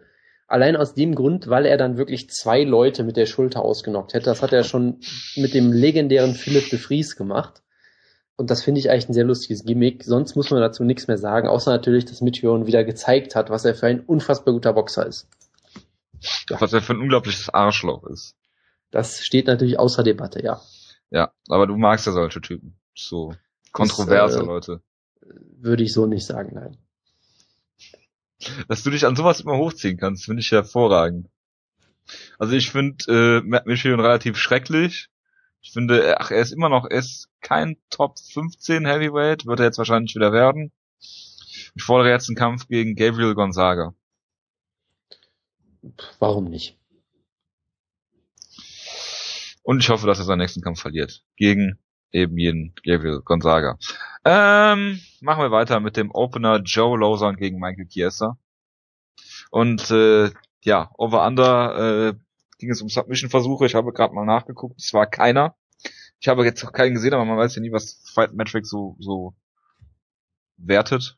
Also, also dem auch sei. Also, selbst wenn man, selbst wenn man die Regel sehr, äh, sehr liberal auslegt, waren es auf jeden Fall keine drei. Von daher wäre es Nein, also der hatte, er hatte, glaube ich, Joe Lawson hatte einfach, einfach am Anfang die Hooks oder sowas oder hat Back Control gehabt, aber das ist ja auch kein Submission-Versuch und hat mal genau. einen schönen Sweep gezeigt. Aber gut, Jonas, äh, wie hast du den Kampf denn gesehen? Ja, es war ein, eigentlich ein sehr unterhaltsamer Kampf, solange er lief. Äh, sie waren sehr ausgeglichen. Äh, Lawson hat ja, glaube ich, nach zehn Sekunden einmal schon zu Boden genommen. Chiesa war aber im Clinch ziemlich gut. Da hat man auch gemerkt, dass er gefühlt eine Gewichtsklasse größer war oder zumindest so aussah. Hat ihn im Clinch sehr gut kontrolliert. Es gab natürlich Grappling. Äh, Joe Lawson hatte wieder den Rücken, war da relativ gut. Ähm, Im Striking waren sie sehr, sehr wild und auch beide jetzt nicht besonders toll, aber es hat natürlich dafür gesorgt, dass der Kampf sehr unterhaltsam war. Und dann hat Lawson halt ein paar wilde Schläge und er, nie, glaube ich, war es gelandet und danach ist die Augenbraue von Michael Kessler fast abgefallen und dann wurde der Kampf halt gestoppt durch den Cut. Ja gut, nicht nur die Augenbraue, auch die Haut dahinter. Das ganze Gesicht ist ihm fast abgeflogen. Ja, das waren ja aber Michael Kessler konnte das ja gar nicht verstehen. Ja gut, in dem Moment kann man das vermutlich auch nicht verstehen. Ich glaube, im, im Nachhinein wird er das, glaube ich, schon eher verstehen können. Würde ich hoffen für ihn. Das weiß ich nicht. Ich halte Michael Kessler nicht gerade für the sharpest tool in the shed, wie man so schön sagt. Ähm, denke aber auch, dass es hier kein Rematch braucht, weil Joe Lawson hier für mich klar gewonnen hat. Von daher. Nee, das braucht man jetzt auch nicht, nee. So kontrovers war es jetzt auch nicht. Es war nicht kontrovers, es war jetzt keine, kein Freak Accident oder was weiß ich was und mit einem äh, Kampf. Joe Lawson hat das gut gemacht. Er ist natürlich immer offen wie ein Scheunentor und äh, kann gegen bessere Gegner da auch durchaus selbst ausgenockt werden. Hat jetzt die meisten Post-Fight-Boni in der UFC. Also der Kampf war unterhaltsam auf jeden Fall, gab viele, viele Schlagabtausch und so weiter. Und Joe Lawson hat hier klar gewonnen und mehr sollte man dazu auch nicht sagen. War ein schöner Kampf, oder Jonas? Genau. Auch von den Prelims habe ich nur Chess Skelly gesehen, Jonas. Aber du willst bestimmt über Moraga gegen Scoggins reden. Äh, das will ich natürlich, weil es ein interessanter Kampf war. Äh, Justin Scoggins sah aus wie der in jeder Hinsicht bessere Kämpfer im Prinzip. Er war ungefähr doppelt so schnell, hat ihn mehrmals zu Boden genommen ohne Probleme, äh, hat wie gesagt sehr unorthodoxes Striking, hat Sidekicks gezeigt, im Prinzip Superkicks, wenn man es jetzt aus, aus dem Wrestling nennen würde, so Wheelkicks und so weiter und so fort, hat ihn einmal gedroppt mit einem Sidekick zum Knie, wo dann Moraga umgefallen ist und all solche Sachen, also hat eigentlich so ein bisschen mit ihm gemacht, was er wollte. Und das Einzige, was Moraga die ganze Zeit gemacht hat, war, nachdem er zu Boden genommen wurde, hat er aus der Full Guard versucht, eine Guillotine anzusetzen, wo ich immer sage, okay, das wird einfach nix. Sowas kannst du auf diesem Niveau nicht mehr machen. Ähm, Gerade natürlich auch, weil es beim ersten Mal so gehypt wurde, so Joe Rogan-mäßig. Oh, ja, gut, äh, Jonas, aber, aber du weißt ja, eine, eine Guillotine äh, kann man schon mal schnell geraten. Ja, auch als klar. BJJ Black Belt zum Beispiel. Klar, aber das sieht Im Gegensatz zu einem Rear Naked Choke zum Beispiel. Nein, diese Diskussion habe ich jetzt nicht nochmal. Aber ich sag mal so, wenn du einen Takedown in eine Guillotine umwandelst, okay, aber ich finde, du siehst es schon sehr, sehr selten, dass jemand einfach in der Full Guard liegt und dann sich den Kopf des Gegners greift und eine Guillotine ansetzt. Das klappt eigentlich nie, habe ich das Gefühl. Aber naja, gut. Ähm, und dann wurde es halt beim ersten Mal natürlich so richtig gehypt, so Joe Rogan-mäßig, oh, die Submission ist total deep und weiß ich nicht was. So dass ich dann in Runde zwei beim mittlerweile dritten Versuch eigentlich gar nicht mehr aufgepasst habe und auf einmal war der Kampf zu Ende. So, das war schon äh, sehr kurios. Ist jetzt natürlich auch kein, kein Beinbruch, weil Scoggins ist, wie gesagt, erst 22. Er hat jetzt den Kampf, da wurde er gefinisht. Klar, im Kampf davor hat er einen engen Kampf verloren, für mich zu Unrecht, aber ich glaube, es ist für ihn durchaus vielleicht eine wertvolle Erfahrung, weil ich glaube, den Fehler wird er nicht nochmal machen. Und ich glaube, er wird da auch gestärkt davon zurückkommen und ist immer noch ein relativ großes Talent. Von daher, äh, ja, ganz netter Kampf. Und ich glaube, Moraga ist natürlich auch nicht ungefährlich, sollte man nicht vergessen. Von daher ist jetzt kein Beinbruch. Äh, ja, hast du von den Prelims sonst noch was geguckt? Äh, Chess Galley habe ich so ein bisschen geguckt ja, hat gewonnen gegen Sean Soriano und hat, glaube ich, die zweitmeisten Submission-Versuche in einem UFC Featherweight-Kampf gehabt bisher hinter Cole Miller oder sowas? Oder generell im UFC-Kampf? Aber er hat auf jeden Fall sieben Submission-Versuche gehabt oder sowas. Keine Ahnung, also für mich gab es eigentlich nur zwei wirklich wichtige Szenen. Äh, in Runde zwei war Skelly auf einmal extrem müde und unfassbar sloppy und es sah für mich wirklich so aus, als wäre er auf dem Weg dahin, den Kampf zu verlieren. Dann hat er einen Low Blow gezeigt im Clinch, glaube ich, ein Knee Strike war es hat danach den Gegner zu Boden genommen, der halt dann vermutlich von dem Low Blow ein bisschen geschockt war. Und dann ist etwas sehr Komisches passiert, weil Herb Dean hat erkannt, dass es einen Low Blow gab. Stimmt, gesagt, genau, ich erinnere mich, ja. Hat dann geil. gesagt, Leute, steht wieder auf. Äh, Soriano, äh, du hast fünf Minuten Zeit, dich zu erholen, bla bla bla. Und dann hat Soriano gesagt, ich kann wieder kämpfen. Und dann hat Herb Dean gesagt, okay, leg dich wieder hin. Und dann so hat er den Kampf also am Boden weiterlaufen lassen, was total absurd ist. Weil, wie gesagt, für mich hat, war Soriano ein bisschen auf dem Weg, die Runde zu gewinnen, weil Skelly total sloppy war und echt so aussah, als würde er was von selbst umfallen. Und dadurch, dass er dann wieder on top war, hat er halt die Runde gewonnen. Letztendlich war es jetzt nicht so wichtig, weil Skelly alle drei Runden gewonnen hat, aber der Kampf, der hätte durchaus anders laufen können. So schlecht wie Skelly in Runde zwei anfangs aussah. Und Herb Dean hat ihm halt wirklich diesen Takedown geschenkt, was eine unfassbar merkwürdige Entscheidung war, die ich bis heute nicht verstehe. Weil ja, er hat erkannt, dass, er hat erkannt, dass es einen Foul gab, aber dann hat er den Kampf einfach weiter. Also es war. Ja, sehr, nein, sehr nein, nein. Also ich sag mal, wenn das Foul am Boden gewesen wäre und du den Kampf dann am Boden weiterlaufen lässt, weil er schon am Boden war, ist es ja zumindest noch nachvollziehbar für mich. Wenn du allerdings jemanden im Stand in die Eier trittst, ihn dann zu Boden nimmst, der ja. Ref das Foul im Stand erkennt und dann die Leute wieder auf dem Boden weiterkämpfen lässt, dann ist das für mich auch etwas unschlüssig. Ja, genau. Ist nicht nachvollziehbar. Aber gut. Und die zweite Sache, die mir aufgefallen Vielleicht ist. Vielleicht wollte Herb ihn einfach nur zeigen, dass er wusste, welche Position das war. Genau, weil es gab natürlich sehr lange Diskussionen. Natürlich, nein, du hattest hier den Underhook und hier die Beine so und so weiter und so fort. Es war sehr kurios. Jojo, hast du das Post-Fight-Interview gesehen? Mit wem? Ja, mit Chess Gelly. Ich gucke mir Faustfight-Interviews grundsätzlich nicht an, weil ich die furchtbar finde. Das war in dem Fall sehr interessant, weil er hat ja diesen Kampf kurzfristig angenommen. 13 Tage. Genau, 13 Tage, was der kürzeste Layoff in der UFC-Geschichte ist. Ich glaube, Chris Lieben hatte vorher 14. mal 14 Tage, genau. genau. Das lag einfach daran, dass die Show halt Samstag, Freitag war jetzt. Und Samstag, genau. Ähm, und es wurde dieses Interview geführt und Cheskeli sah so aus, als würde er ein Sauerstoffzelt brauchen. Äh, ist fast umgefallen, glaube ich, konnte keinen Satz zu Ende sprechen weil er die ganze Zeit Luft holen musste und er hat halt mehrmals gesagt, so Leute, ich habe keine so schlechte Cardio, muss dann erstmal 10 Sekunden pausieren, bis er weiterreden konnte. Hat dann aber erklärt, ja, diese zwei Weightcuts in 14 Tagen, ich bin fast gestorben, wo ich mir sagte, okay, das ist auch eine Sache, die die UFC, glaube ich, nicht hören wollte unbedingt. Aber, ja gut, aber äh, egal. Ich meine, er kann es ja sagen, ist doch umso besser, oder? Nee, klar, aber ich habe mir halt schon so gedacht, ich hatte halt so ein bisschen gehofft, so, okay, wenn der zwei Kämpfe so kurz hintereinander annimmt, wird der vielleicht nicht so viel Gewicht cutten, damit er es dann schaffen kann. Aber nein, er hat einfach zweimal Gewicht gecuttet und äh, war dann vollkommen fertig mit der Welt. Äh, das war eine sehr unschöne Szene, muss man vorsichtig zu sagen. Und vielleicht auch ein Beispiel dafür, dass man äh, sowas vielleicht eher nicht erlauben sollte. Was heißt erlauben? Den Commissions ist doch alles egal. Ja, es war ja auch eine, eine äh, Casino-Commission, glaube ich, diesmal oder sowas. Von daher, denen ja, ist es natürlich egal. Es sind doch alles nur Casino-Commissions. Las Vegas. Diesmal war es, nein, also äh, im Sinne von, ich meinte jetzt äh, äh, Indianer Reservat Commission, glaube ich sogar. Das sind doch alle Casinos. Um mal wieder Wie ein Racial Stereotype zu benutzen. Wie auch immer. Ja, fahr mal durch New Mexico, Nevada und Kalifornien, dann weißt du, wovon ich rede. Gut. Müssen wir sonst noch was zur Show sagen? Ich glaube nicht, ich habe meine Notizen noch gerade zerstört. Nein, müssen wir nicht. Dann machen wir mal weiter mit der Fight Night, die jetzt übermorgen äh, ansteht. Wir haben einen drei Tage Zeitsprung gemacht und ich habe zu Anfang der Sendung schon verkündet, äh, dass der Wutke leider nicht dabei sein wird und wir haben es dann jetzt doch geschafft, nach drei Tagen den Wutke doch zu gewinnen. Er ist so begeistert, weil er gerade schon den Anfang von TAF 20 geguckt hat lieber Wutke. Und dann bist du jetzt so begeistert von MMA generell, dass du jetzt auch über eine wirklich schlechte Fight Night Card mir reden möchtest. Ja, ich habe mich aktuell so in Joanne Calderwood verliebt, dass es wunderbar ist, dass ich diese Show unbedingt weitergucken möchte. Deswegen rege ich mich auf, dass du jetzt hier über Fight Night reden musst. Aber ist kein Problem, mache ich ja gerne. Deswegen können wir aktuell nicht über Tough reden. Aber du hast ja Tough Latin America geguckt, deswegen kannst du darüber ja ein Preview geben. Ich ähm, habe äh, äh, zehn Minuten habe ich gesehen, ja. Das reicht ja eigentlich. Stopp, muss man ja nicht sehen. Stopp, das, ja, aber es waren die ersten zehn Minuten. Ja, aber es ist tough, es ist immer gleich, bis auf diese Frauenstaffel. Aber die China-Staffel war doch auch anders. Das stimmt, weil es immer mit, wenn sie was Spezielles Neues machen, dann äh, machen dann sie haben was... sie, dann haben sie dich direkt. Ja, ja, klar. Für ein, zwei Aber Latin America ist es nichts Besonderes, ne? Äh, ja, die haben ein Team, äh, Kane hat die Mexikaner und Fabricio Verdum hat den Rest. also alles, super. alles südlich von Mexiko. Das ist hervorragend. ja. Das und jeder vertritt sein Land und es ist ganz toll und die Mexikaner sind halt alle, also es ist hervorragend. Also eigentlich ist es Nord gegen Südamerika.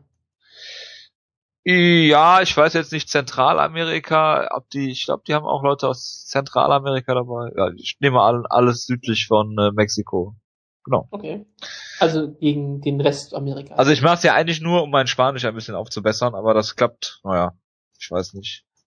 Aber sind auch so viele Portugiesen, also Portugiesisch sprechen dabei, die dann Spanisch sprechen.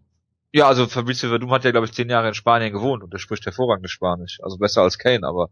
Äh, das glaube ich zu 100 Prozent. Ich glaube, Kane wird auch synchronisiert. das kann sein. Das ist genau wie Lukas Podolski auf Polnisch. Das soll genauso sein wie auf Deutsch. Also vom. Ne? Aber lassen wir das. Ja, wenn du zwei Sprachen, wenn du eine Sprache nicht sprechen kannst, kann die andere auch nicht sprechen. Das ist halt schwierig. Gibt, ich meine, es gibt aber auch Leute, die können gar keine Sprache sprechen. Ja, Lukas Podolski. Nee, ich meinte jetzt jemand anderen. Aber da, äh, da würden wir jetzt zu sehr ins Detail gehen. Wir möchten auch nicht darüber reden, was Joe Rogan diese Woche gesagt hat über äh, John Jones. Lieber Wutke. Nee, darüber wollen wir nicht reden. Ich bin ja nicht Jonas. genau richtig. Wir reden nämlich über äh, Bigfoot Silver gegen Andrei Alowski nächsten Sonnt äh, Samstag. Viel bessere Athleten, die viel beliebter sind als John Jones. Genau. Was ist denn das Rematch, was du dich, äh, auf das du dich mehr freust auf der Card? Abgesehen davon, dass ich denke, dass du nicht gucken wirst. Äh, Bigfoot gegen Alowski oder Hani Yaya gegen Johnny Bedford? Brutal. Johnny Bedford. Ich wusste nicht mal, sie einen Kampf bisher hatten.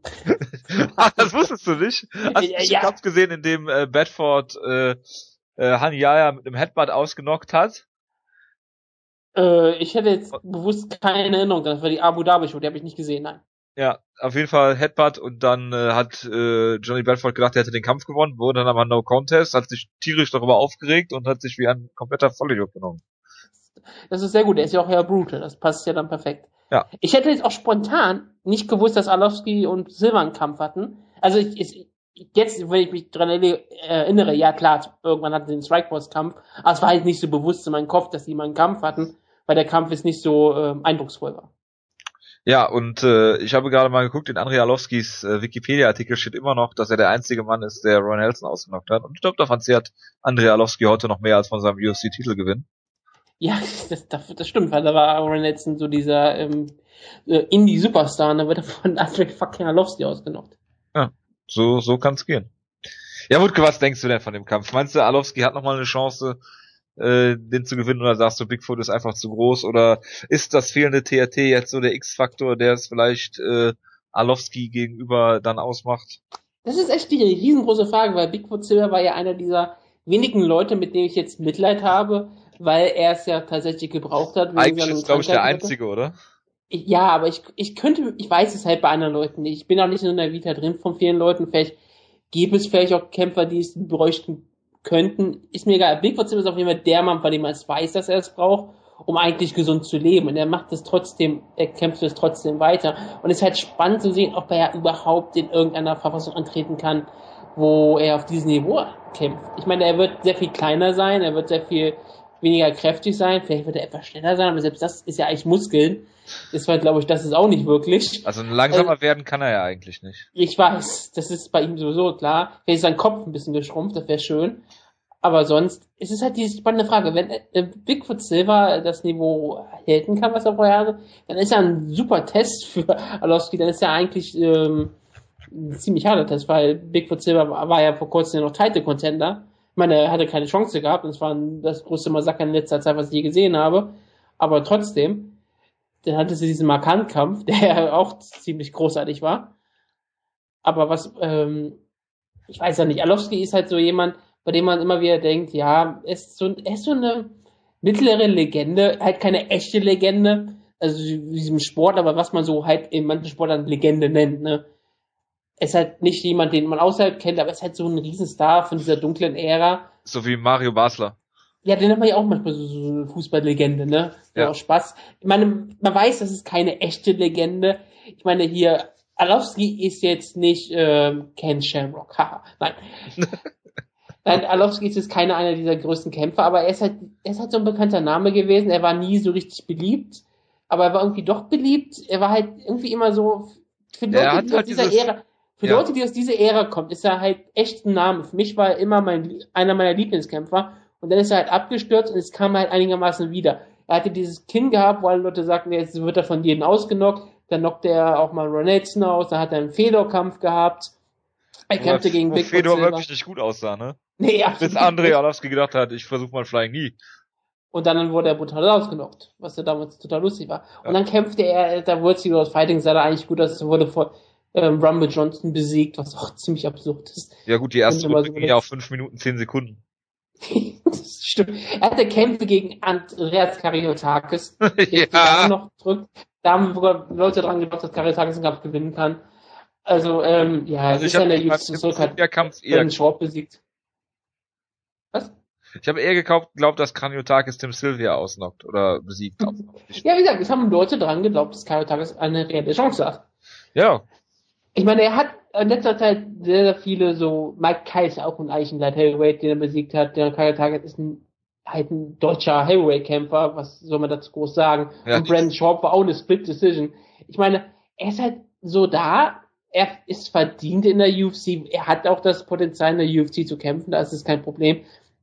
Aber er hat Bigfoot Silver noch das, äh, die Stärke aus seiner vorherigen Zeit, gewinnt Bigfoot Silver relativ deutlich sonst, ja, wie gesagt, es ist halt so, wenn Alowski gewinnt, wenn die meisten Leute es, glaube ich, darauf zurückführen, dass Bigfoot Silver nicht mehr sein Testosteron nehmen kann. Das ist auch unfair gegenüber äh, Alowski, also ist er eigentlich in so einer kleinen Lose-Lose-Situation, außer die UFC bookt den nach dem Sieg gegen Silver etwas stärker. Daran glaube ich aber auch nicht so wirklich. Ähm, ich erwarte, ich kann, das ist deswegen auch so ein richtig schwieriger Kampf zu picken, weil ich weiß halt nicht, wie Silva auftreten wird. Wenn Silva ähm, fit ist, dann knockt er Alowski aus. Da bin ich sicher. Wenn ähm, Silva das Niveau halten kann, knockt der Alowski aus in der ersten oder zweiten Runde. Wenn nicht, wird es eine Decision und es wird fünf Runden gehen, es wird langweilig und dann sehe ich auch Alowski mit einer Chance, weil ich glaube, über Kondition wird er eher gewinnen als Bigfoot Silver, auch wenn Bigfoot Silver top fit ist.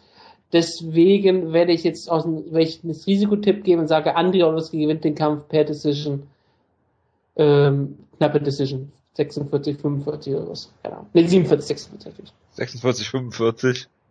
Ja, das war Mit sehr vielen äh, Punktabzügen. Ja, genau, das ist, Entschuldigung, das. Das wäre schon hervorragend. Ähm, ja, also eigentlich sehe ich, also ich, äh, also ich bin ja eigentlich kein Freund von, von Bigfoot Silver.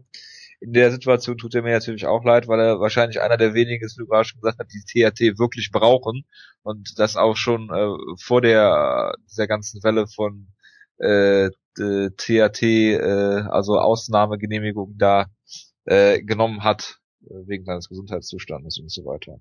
Ich habe in der Sendung vorhin, das hast du nicht mitbekommen, äh, Ben Rothwell als den langsamsten Heavyweight in der UFC beschrieben. Wobei ich nicht weiß, wie Bigfoot heute äh, da oder, oder dann am Samstag auftritt, ist vielleicht noch ein Stück langsamer. Ähm, sicherlich hat er Power. Big Knock sah auch schon sehr langsam aus. Big Knock sagt auch schon, ja, das ist ja, also die streiten sich vielleicht so um den Titel. Genau wie Andrei Arlovski und äh, Alistair Overeem sich wahrscheinlich um das Glaskin mit äh, Brandon Schaub streiten. Ähm, also ich finde es schwierig. Eigentlich, für mich kann Bigfoot Silver nicht wirklich irgendwas, außer halt diese pure physische äh, Kraft, die er hat. Er ist zwar auch irgendwie Black Belt, aber äh, außer außer sein äh, Top Control Ground Pound zeigt er eigentlich auch nicht so viel. Und äh, ich glaube nicht, dass, dass er in der Lage sein wird, äh, Andrei Arlovski hier zu Boden zu nehmen. Vielleicht ein, ja, ein, zwei Mal. Da musste Arlovski dann natürlich erstmal rauskommen, aber ähm, klar ist, wenn, wenn er Arlovski trifft, dann ist auch irgendwann der Kampf vorbei. Was ich mir auch vorstellen könnte, ist, dass Arlovski einige Male Bigfoot trifft und sich dabei die Hand bricht oder beide Hände und dann nur mit den ganz hässlichen Elbows versucht, irgendwie den Kampf zu gewinnen. Also, ähm, es sind mehrere Sachen, die möglich mit seinem Sambo, er nimmt ihn zu Boden, macht Lecklocks. genau, das, natürlich. Das könnte natürlich auch sein, ja. Ähm, also, äh, ja, es, es sind sehr viele Ausgänge möglich. Ähm, ich denke, dass auch Alowski den Kampf gewinnen wird. Und zwar per Knockout. Weil ich keinen Bock habe, mir den Kampf fünf Runden zu geben. Du musst ihn, du wirst ihn eh nicht fünf Runden geben. Soweit du siehst, dass die Show äh, noch länger und dann 35 Ja, ja, genau, Minuten genau. geht, Dann- schwulst du doch eh. Natürlich. Vielleicht, es könnte auch sein, dass ich mich spoiler vorher absichtlich und dann entscheide, ob ich den Kampf gucke. Oder die Rest der Show. Ja, genau. Ja, was heißt der Rest der Show? Der Rest der Show will ich sowieso nicht gucken, außer es passiert irgendwie eine Band Saunders um Plata. Ich, ich erwarte jetzt eigentlich spontan keine neue Omoplata. Also deswegen eher nicht. Außer natürlich bei Jonas Lieblingskampf zwischen Gleison Timo und Piotr Holman. Ja, das kann natürlich sein. Äh, also mein Tipp, wie gesagt, äh, Alowski per K.O. Okay, das ist ja auch völlig in Co-Main. Event. Gleison Tibau hat 23 UFC-Kämpfe gebraucht, bis man ihn in den Main Event gesteckt, äh, in den Co-Main Event gesteckt hat. Das äh, liegt natürlich auch an der bis in die Spitzen äh, völlig gut besetzten Card. Äh, kämpft gegen den äh, polnischen Bruder von Dennis Hallman, Piotr Hallman oder Hallman oder wie auch immer. Allmann, bestimmt. Ich bin mir sicher, dass äh, er das zum ersten Mal hört. Also jetzt sein vierter UFC-Kampf. Äh, 2 und 1 ist er bisher. Ja, sah nicht so überragend schlecht, also nicht so, so schlecht aus, aber auch nicht so gut. Gleison Tibau ist halt einfach jemand, dem, dem traut man halt immer den nächsten Schritt irgendwie zu. Aber er macht ihn dann irgendwie nicht. Warum auch immer. Also ich glaube, er hat in der UFC einmal drei Siege in Folge gehabt, bisher in seinen 23 Kämpfen. Einmal drei Siege in Folge gehabt und ist dann von Nomagomedov auseinandergeschraubt worden, wo Jonas heute noch sagt, dass er den Kampf gewonnen hat. Äh, sagt er. hat sogar Dos Anjos mal besiegt im Jahr 2011. Aber gut, äh, das war auch ein knapper Kampf. Kommt jetzt aus dem Sieg gegen Pat Healy. Ähm, ja, und Piotr Hallmann, wie gesagt, hat zwei Submission-Siege in der UFC und eine Niederlage. Ich, ich jedes Mal, wenn ich auf Tibau tippe, verliert er eigentlich. Das sind, gibt diese Kämpfer, ne? So wie Stefan Struve auch. Nö, auf den habe ich noch nie getippt. Nee, wirklich nicht. Ja. Soll das mal tun, dann gewinnt er, äh, verliert er vielleicht. Ich habe sogar, ich habe sogar gegen gegen ihn äh, gegen ihn getippt gegen Pat Barry. Oh Gott. Wie geht denn das eigentlich? Und seitdem, seitdem Stefan Struff Stipe Miocic kam, passe ich aus Stipe Miocic. Äh, gut, aber das, das nur nebenbei. Ähm, also ich, ähm, ja, wie gesagt, äh, wir sprechen bei Gleason Tibau natürlich auch immer über die Physis. Äh, der kommt dann immer mit 20, 30 Pfund mehr äh, in den Kampf. Hallmann ist zwar auch kein kleiner Light Heavyweight, aber gegen Gleason Tibau ist dann halt auch mal schwer. Wird wahrscheinlich auch versuchen, den Kampf zu Boden zu bekommen. Ich denke aber, dass, dass Tibau, der hat eigentlich einen guten Double Leg, versuchen wird, den Kampf auch zu Boden zu nehmen oder vielleicht ein bisschen Cage Pressing. Äh, den Kampf hässlich machen und äh, vielleicht dann aus der Top Control äh, eine hässliche Decision gewinnen für Tibau. Das denke ich wird passieren. Ich bin eigentlich sehr überrascht, dass Jonas diesen Kampf ähm, sehr gehypt hat. Ich meine, Hat- Piotr Holman, er hat gesagt, das ist eine süße Ansetzung und das, obwohl Piotr Holman in der Armee ist, in der Navy genau genommen. Und damit müsste er den Kampf ja eigentlich hassen und ihn nicht gucken, weil er Soldaten ja nicht kämpfen sehen möchte. So Ja, wie es ja wo- meistens mit diesen Kämpfer macht. Nur an der Front. Ja, ja, nur in der Korn kämpfen sehen. Vielleicht muss das Halmer bald auch tun. Deswegen freuen wir uns alle gegen Gleison Tibor ins Kämpfen zu sehen. Ich vermute, dass Tibor hier den Kampf gewinnen wird. Tibor ist eigentlich ein ziemlich guter Kämpfer. Bei dem immer wieder dieses Problem kommt, immer wenn er so eine richtig schöne Serie aufgebaut hat, verliert er meistens. Oder wenn er mal so nah an einen Top-10-Kampf kommt, dann verliert er auch meistens. Ich erwarte eigentlich, dass Tibor hier der bessere Kämpfer ist. Das ist auch so ein Kampf, wo ich eigentlich denke, der ist angesetzt worden, damit der Brasilianer gewinnt, aber einen ernsthaften Gegner bekommt. Ich meine, Rommel ist ein ernsthafter Gegner, aber eigentlich sollte Tibor ihn mit seinen besseren, besseren physischen Fähigkeiten alleine schon schlagen.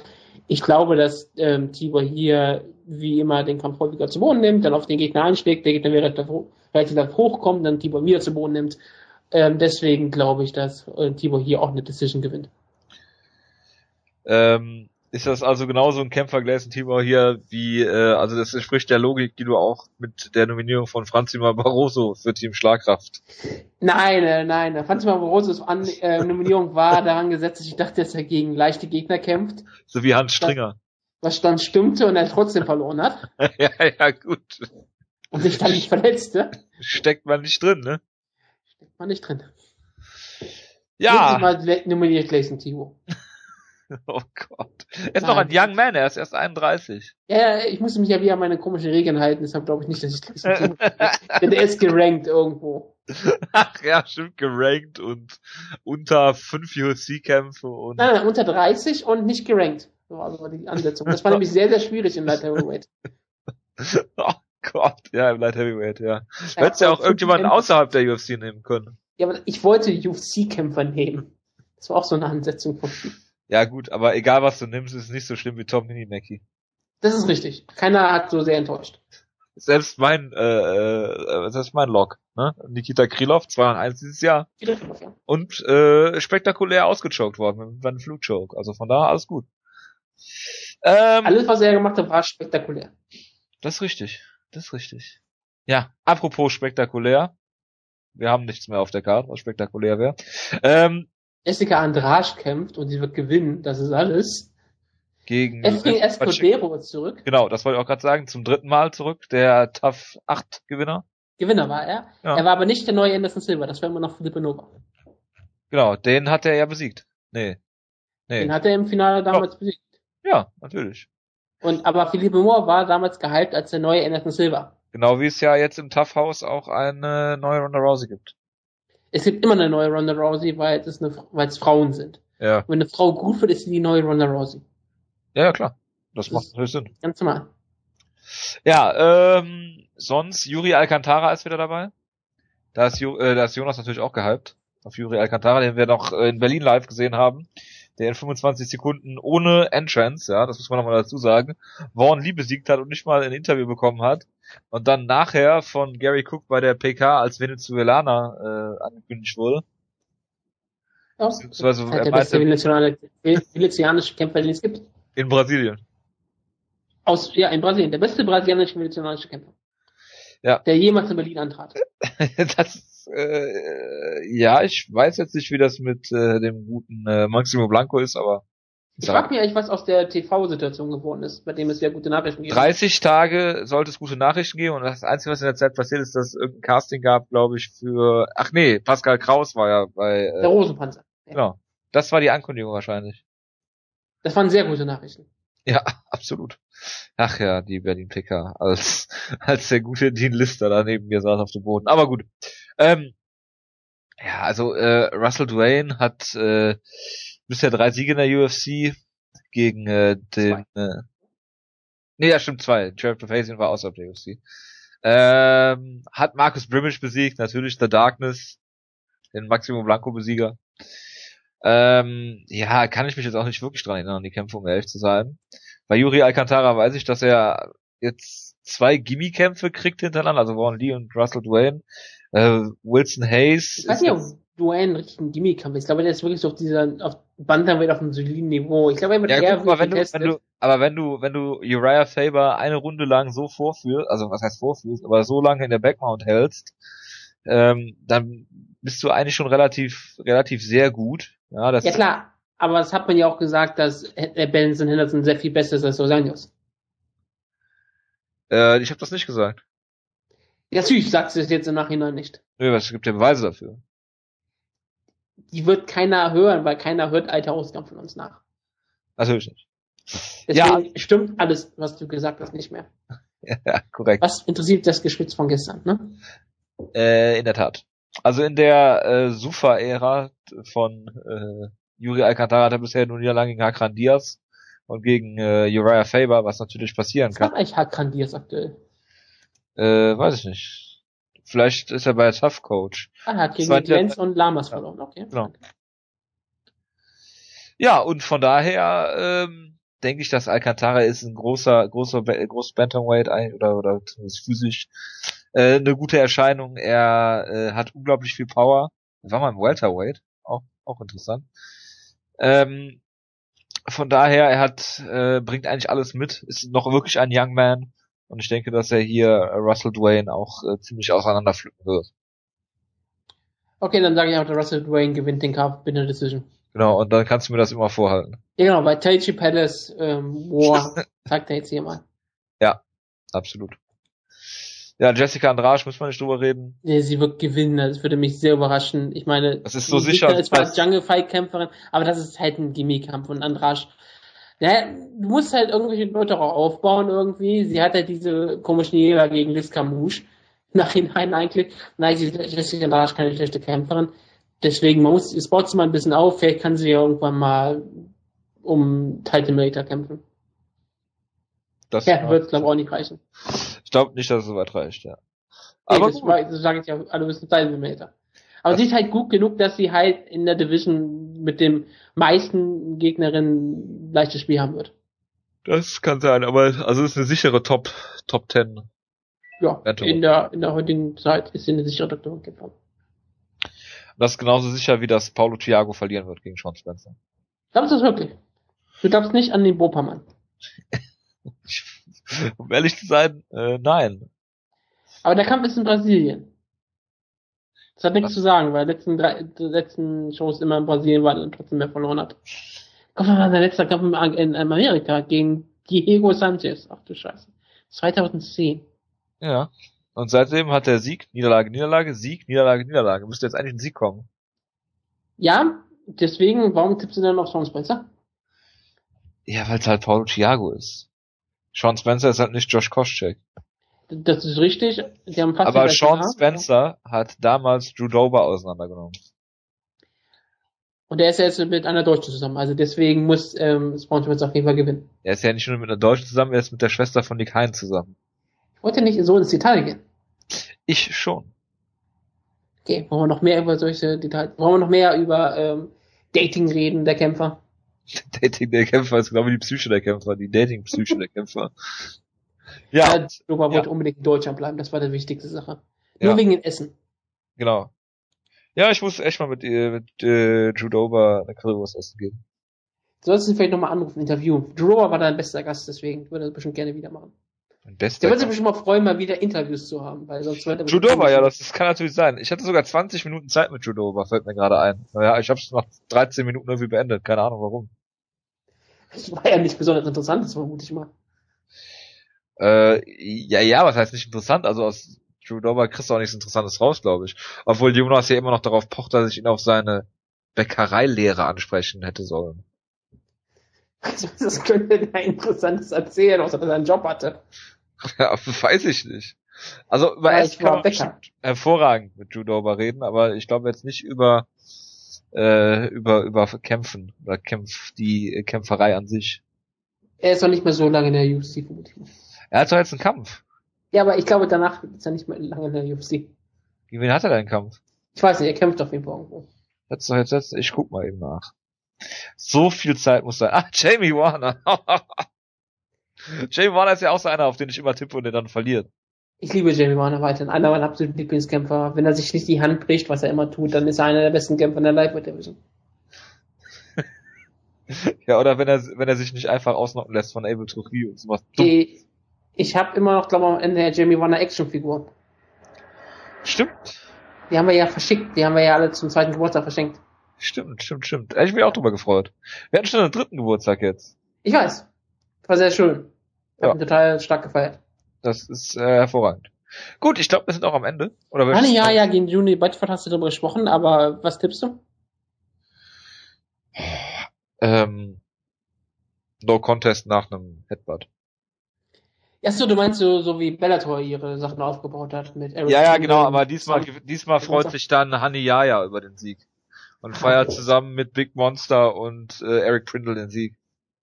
Und dann bauen sie, baut irgendwann äh, UFC eine ganze Show darum auf. Ja. So wie damals mit Eric Prindle und James Thompson, wo sie diesen komischen Hype-Video hatten. Oder was? Welcher Kampf war es mit James Thompson, Das wo war das Eric, ich meine, das war Eric Prindle gegen, gegen James Thompson. Ja, meine ich doch. Das war also das, das, beste Promo-Video, was ich je gesehen habe. ja, das könnte UFC dann kopieren mit diesem Kampf vielleicht. Das wäre hervorragend. Und dann nennen sich Hani Yaya, Eric Prindle und Big Monster die Three Horsemen. Und verlieren jeden Kampf. genau. Genau. Und dann ist Hani Yaya die neue Ronda Rousey. Ach, es wird, es ist, MMA ist so herrlich, es wird immer ein Schuh draus. Ja, und gerade diese wenn- schau dir diese Card, klar, es ist eine Brasilien-Card, niemand mehr interessiert sich dafür. Sie ist für den brasilianischen Markt, deswegen kämpfen fast nur Brasilianer drauf. Und Außer Franz so, der sich verletzt hat. ja klar, und die Brasilianer, die kämpfen, sind in jedem ihren Kampf die klaren Favoriten. Bis auf den Main Event. Da kannst du natürlich sagen, es ist eigentlich immer so. Überall sind die Brasilianer die klaren Favoriten, bis auf Pierre und Thiago und Sean Spencer, damit du auch noch mal irgendwo so einen Kampf hast, wo es wo jemand verlieren kann, aber sonst sind es klare, klares Matchmaking, was Sinn macht. Du willst was für das Publikum anbieten, gerade für Brasilien. Ich habe damit ja kein Problem. Der Main Event ist ähm, nicht von Relevanz, aber es ist halt ein ernsthafter Kampf in der Heavyweight Division, was nichts aussagt. Es ist halt so eine Karte, die nicht für den amerikanischen Markt ist, ist nicht für uns gedacht. Vielleicht kommt es in Brasilien, ich weiß nicht, ich bin nicht Brasilianer, ich kenne keine Brasilianer. Deswegen ähm, kann, ich die, kann ich die Karte zwar niedermachen, aber ist mir egal, ich schaue sie eh nicht. Zu ich habe sah nicht mal was von der letzten Show. Ich habe mir noch nicht mal angesehen, wenn alles da oben ausgenommen wurde. Was? Das, das habe ich nicht gesehen, weil es mich einfach gesagt hat, ist mir doch egal. Mir ist doch alles da oben scheißegal. Es ist 2014. Völlig zu Recht. Guckst du denn die Japan-Show? Übernächste Woche mit Da Mark kämpft Hunt. mal Jury. Genau, da gegen Takanori jemand. Da bin ich sogar relativ gespannt drauf. Sexy Ich Yama. finde- Rinda Kai gegen äh, Misha Tate. Ich finde die Card eigentlich ziemlich gut. Ich meine, klar, du hast, Deswegen wirst du auch nächste, nächste Sendung dabei sein und über TAF und über die Card reden. das könnte ich durchaus machen am Sonntag oder wann auch immer das getaped wird. Ich meine, Sexy Hammer gegen Amir Dollar, ja, bitte. Ja. Das ist doch so Kämpfe, die ich haben möchte. genau. Gerade in Japan. Also, äh, was, was noch gibt es? Es gibt Mark Hunt gegen Roy Nelson mit einem Bild mit von Mount Fuji hinten drauf. Das, das geht doch gar nicht besser. Es ist ja Tama Super Arena. Die wird sehr voll sein, vermute ich. Und ja, Maijiri gegen Takanomi Gomi. Es ist echt eine gute Karte, wenn man wirklich mal auf die Karte schaut, von dem Potenzial her. Du hast Maximo Blanco gegen Dan Hooker. Also bitte. Dan Hooker, ja, also das ist, er wird wahrscheinlich gecoacht von äh, Rashid Evans. Und du hast wieder so einen Kampf zwischen Japaner und irgendeinem Ausländer, den sie eingeflogen haben, den keine Sau kennt. Du hast wieder die falsche. Nein, nein, Ruchi Horiguchi gegen John Delos Reyes. So, ja. Also, wo sie, wo sie, Pride hat das übrigens auch gemacht oder sowas. Ich erwarte ja, dass, oh Gott, wie hieß er noch? David Gardner, wer hier bald auf der Karte nochmal kämpft. David, Gar David Gardner? ist das, ist das nicht der mit dem äh, Aoki? Ja, genau, Hello Mit dem, mit dem, mit dem, äh, mit dem, äh, mit dem, äh. Choke da? Ja, wo er winkt und dann den Ja, ja. Was, was äh, Weltklasse ist natürlich. Hello Japan, genau. Das war herrlich, ja. Du hast natürlich auch wieder gegen Ring Nakai, wo sich der Erweiterung sehr freut. Da ist bestimmt die nächste Ronda Rousey dabei. Das ist, da ist die Ronda Rousey dabei, Ring Nakai, logischerweise. Natürlich. Sie hat natürlich schon mehr gemacht als äh, Ronda Rousey und darauf hofft natürlich auch Dana White, dass Ronda Rousey das bald machen muss. Ach ja, herrlich. Was für ein hervorragendes. Also wirklich, ich, auf die Karte freue ich mich sogar wirklich. Das ist so eine erste Karte, wo ich mir denke, das wird wieder spaßig sein, die zu sehen. Danach kommt sogar noch eine gute Card. Cariaso Ähm, gegen, gegen Mighty Mouse, mit Cerrone gegen Alvarez, Poirier gegen McGregor, Kennedy gegen äh, Yolo Romero und Hätte die Ketzing. Karte nur Main Event, ne? Bitte? Hätte die Karte nur Main Event, ne? Du, du Oh, sie ja, Donald Cerrone gegen Eddie Alvarez, ne? nee, ich dachte du mal Dominic Cruz gegen Takeya Mizugaki. Ja, das ist ja auch ein Main Event der Main Freedom Event. Main Event der Prelims. Äh, Ganz ehrlich, schau dir, schau dir wirklich mal diese Karte an. Metamod Johnson gegen Chris Cario, das ist ein Witz, ja?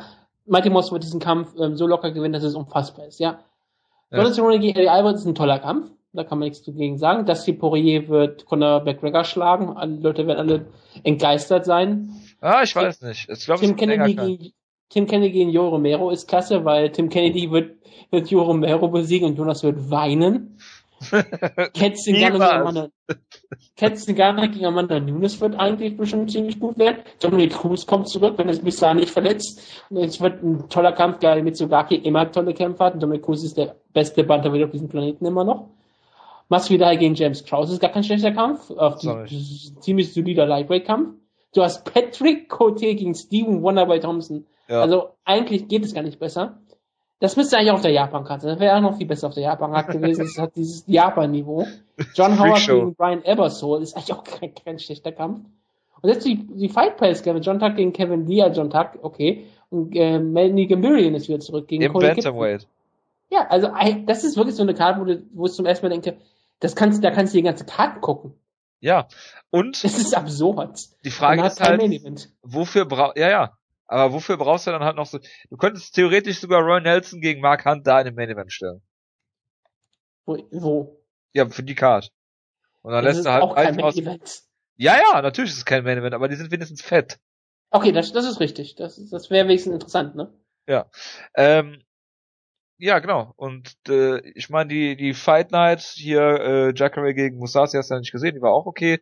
Aber du brauchst solche Events wie UFC 177, Dillashaw gegen Soto. Die Ja. brauchst du. Nicht. Achso, ja klar. Du brauchst doch eigentlich solche Fight Nights nicht. Du hast die, diese Kämpfe auf dieser Fight Night Show sind ja bestimmt alles gute Kämpfe, aber die hat ja niemand interessiert. Ja, natürlich nicht. Würdest du Sousa gegen Musashi auf die Card, äh, auf die Kayaso Card stellen und dann halt da ein Main Event haben, dann hätten die Leute das vielleicht sogar interessiert. Ja, gut, aber diese diese wäre dann Jacare Jacare- Jacare. ein Star geworden. Jacare gegen Musashi ist halt äh, nur so, so stark gewesen, weil die halt äh, den, den UFC 106 oder die 176 abgesagt haben, ne? Und davon hat die Karte halt profitiert. Ich meine, die ist vor, ist, Ja, hat, hat vor 4000 Zuschauern stattgefunden. Ja, Was hervorragend ist. Hervorragend und hat auch keine Zuschauer gehabt eigentlich. Auch Ja. in, im Fernsehen.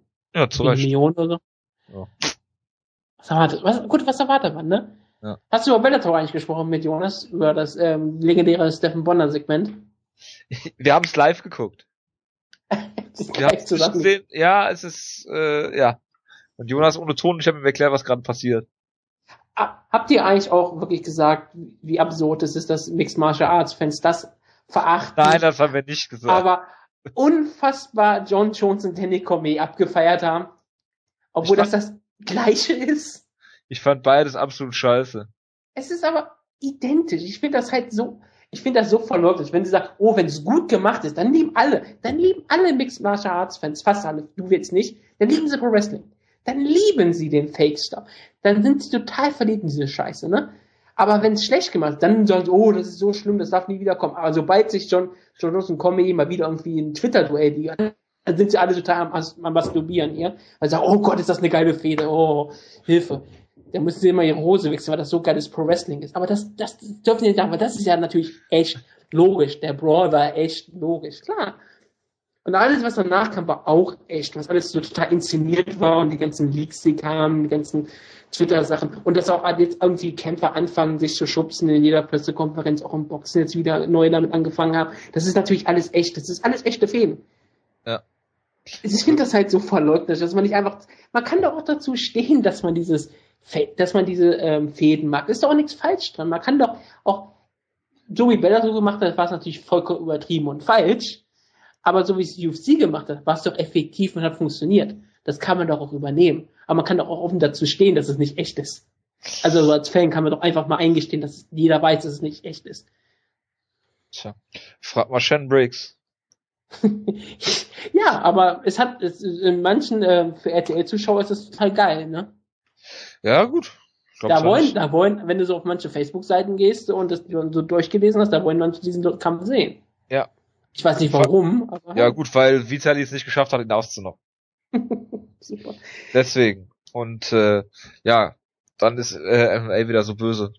Wegen, äh, MMA ist böse. Wegen äh, hier Kopfverletzungen und alles. Aber das nur am Rande. Ich glaube, wir haben uns wieder verquatscht, Wutke. Ja, tun wir doch immer. Tun wir auch immer wieder gerne. Da haben wir halt drüber geredet. Fast eine halbe Stunde oder so. Also gut. Ja, ist nicht schlecht. Dafür, dass wir fünf Minuten über die Karte geredet haben. Was gibt es zu sagen? Ja, nix. Natürlich nicht. Auf jeden Fall freuen wir uns nächste Woche auf dein, äh, oder dieses Wochenende auf dein äh, Tough äh, Review.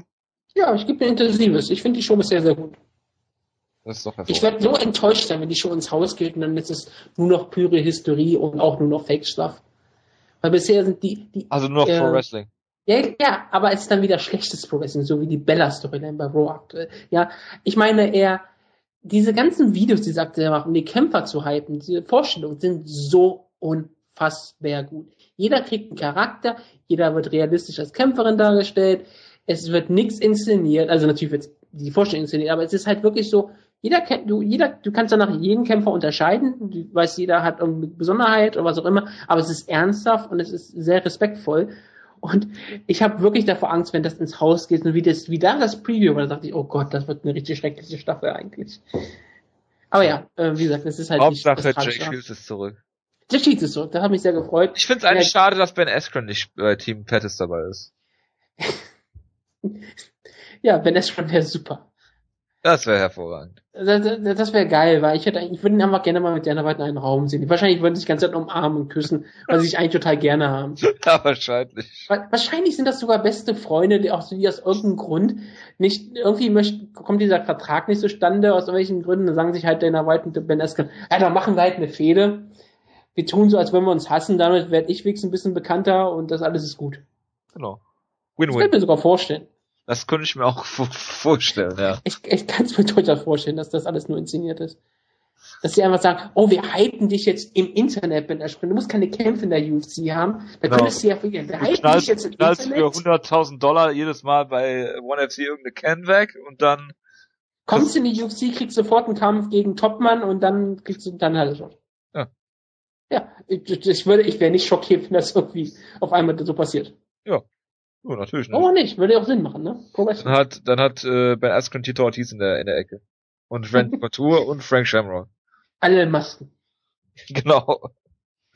Dann nimmt den Maske ab und lachen Dana White ins Gesicht. Das äh, würde ich, äh, das, da würde ich Pro Wrestling abfeiern. Muss ich ja ganz ehrlich zugeben. Gut, weil du die auch kennen würdest. Weil Was? nicht Justin McCauley ist. Justin McCauley habe ich, äh, kann ich auch. Du hast ihn, du hast ihn erkannt. Erkannt habe ich ihn nicht, aber als so, der Name gefallen ist, wusste ich, wer es ist. Okay, ich dachte schon. Nein, ich habe ihn nicht erkannt, das muss ich zugeben. Du bist auch nicht so ein intensiver UFC 2009 Spieler, oder? Nee. Da ist ja Justin McCauley im Spiel drin. Stimmt, aber habe ich, hab ich gespielt. Stimmt, da war er noch im Spiel drin. Ja, in Heavyweight.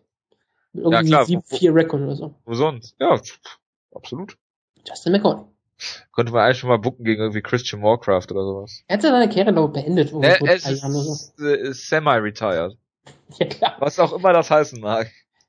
Dass er keine Kämpfe mehr geboten bekommt, vermutlich. vermutlich, ja. Aber er hat ja jetzt einen Bellator-Gig. Vielleicht kriegt er da ja einen Kampf, das wäre ja geil. Genau, gegen Johnson. Oder wie andere Leute geworden, er wird Special Guest Referee. ja, natürlich. Und macht das wie Herb Dean. Muss ich dir erzählen. Äh, also jetzt als Abschluss, ich weiß, wir quatschen schon viel zu lange. Herb Dean in der letzten Fight Night, musst du dir vorstellen. Ich weiß gar nicht mehr, in welchem Kampf es war. Du musst dir vorstellen, es gibt einen Low Blow, also einen Kick in die Eier. Ja. Danach, danach, also ähm, das sieht Herb Dean. Danach gibt es einen Takedown. Herb Dean trennt die Kämpfer, gibt ihm einen äh, fünf Minuten Zeit, sich zu erholen. Und der Kampf geht weiter äh, mit demjenigen, äh, der das Foul begangen hat, on top am Boden. Was? Ja, es gab einen Low Blow, dann einen Takedown. Herb Dean hat's gesehen und äh, lässt den Kampf im äh, Boden am Boden weiterlaufen. Naja, der, der Logo hat ja mit dem Takedown nichts zu tun gehabt. Nein, nein, nein, nein, nein. Das war ja eine ganz unabhängige Szene davon. Ja, ich weiß, ich weiß, das meine ich gerade, das ist total, Ja. total absurd. Ich meine, natürlich, äh, wenn du einen Foul begehst, dann kannst du natürlich einen Gegner dann zu Boden nehmen und dann darfst du doch nicht dafür noch bevorteilt werden. Ja, do- doch. ja klar, wenn Hopkins das so sagt, dann muss das ja stimmen. Best Referee in the business. Das Problem ist, er ist es. Ja, nein. Wer sonst? Jemand anderes. Das ist eine gute Erklärung. Es muss jemand anders geben, sagst du eher, ne? Ja, genau. Das ist, die Hoffnung stirbt zuletzt. Das ist korrekt. Es ist ja Justin McCauley. Genau, das werden wir ja nächstes Mal bei Bellator feststellen. Ich äh, wünsche allen noch eine schöne Restwoche, die beiden Tage, die noch übrig sind. Und äh, hoffe, euch hat die Sendung trotz äh, einiger Verzögerung gefallen und wir hören uns dann irgendwie am Sonntag oder Montag, denke ich mal, wieder. Ich meine, wer wird die Show eigentlich jetzt hören, damit er noch ein Review zu einer Show zu, so zu hören, die eh keiner geschaut hat? Äh, ich sage äh, Freakman und Punkster. Ja gut, das sind, die sind doch die besten. Das sind ja auch die Sind ja. Absolut. Und deswegen äh, viel Spaß euch beiden äh, bei, beim Hören. Genau, schreibt Feedback, ihr beiden. Und für Jonas sage ich nochmal Thiago Silva. genau, genau. So. Alles klar, bis dahin, macht's gut. Ja.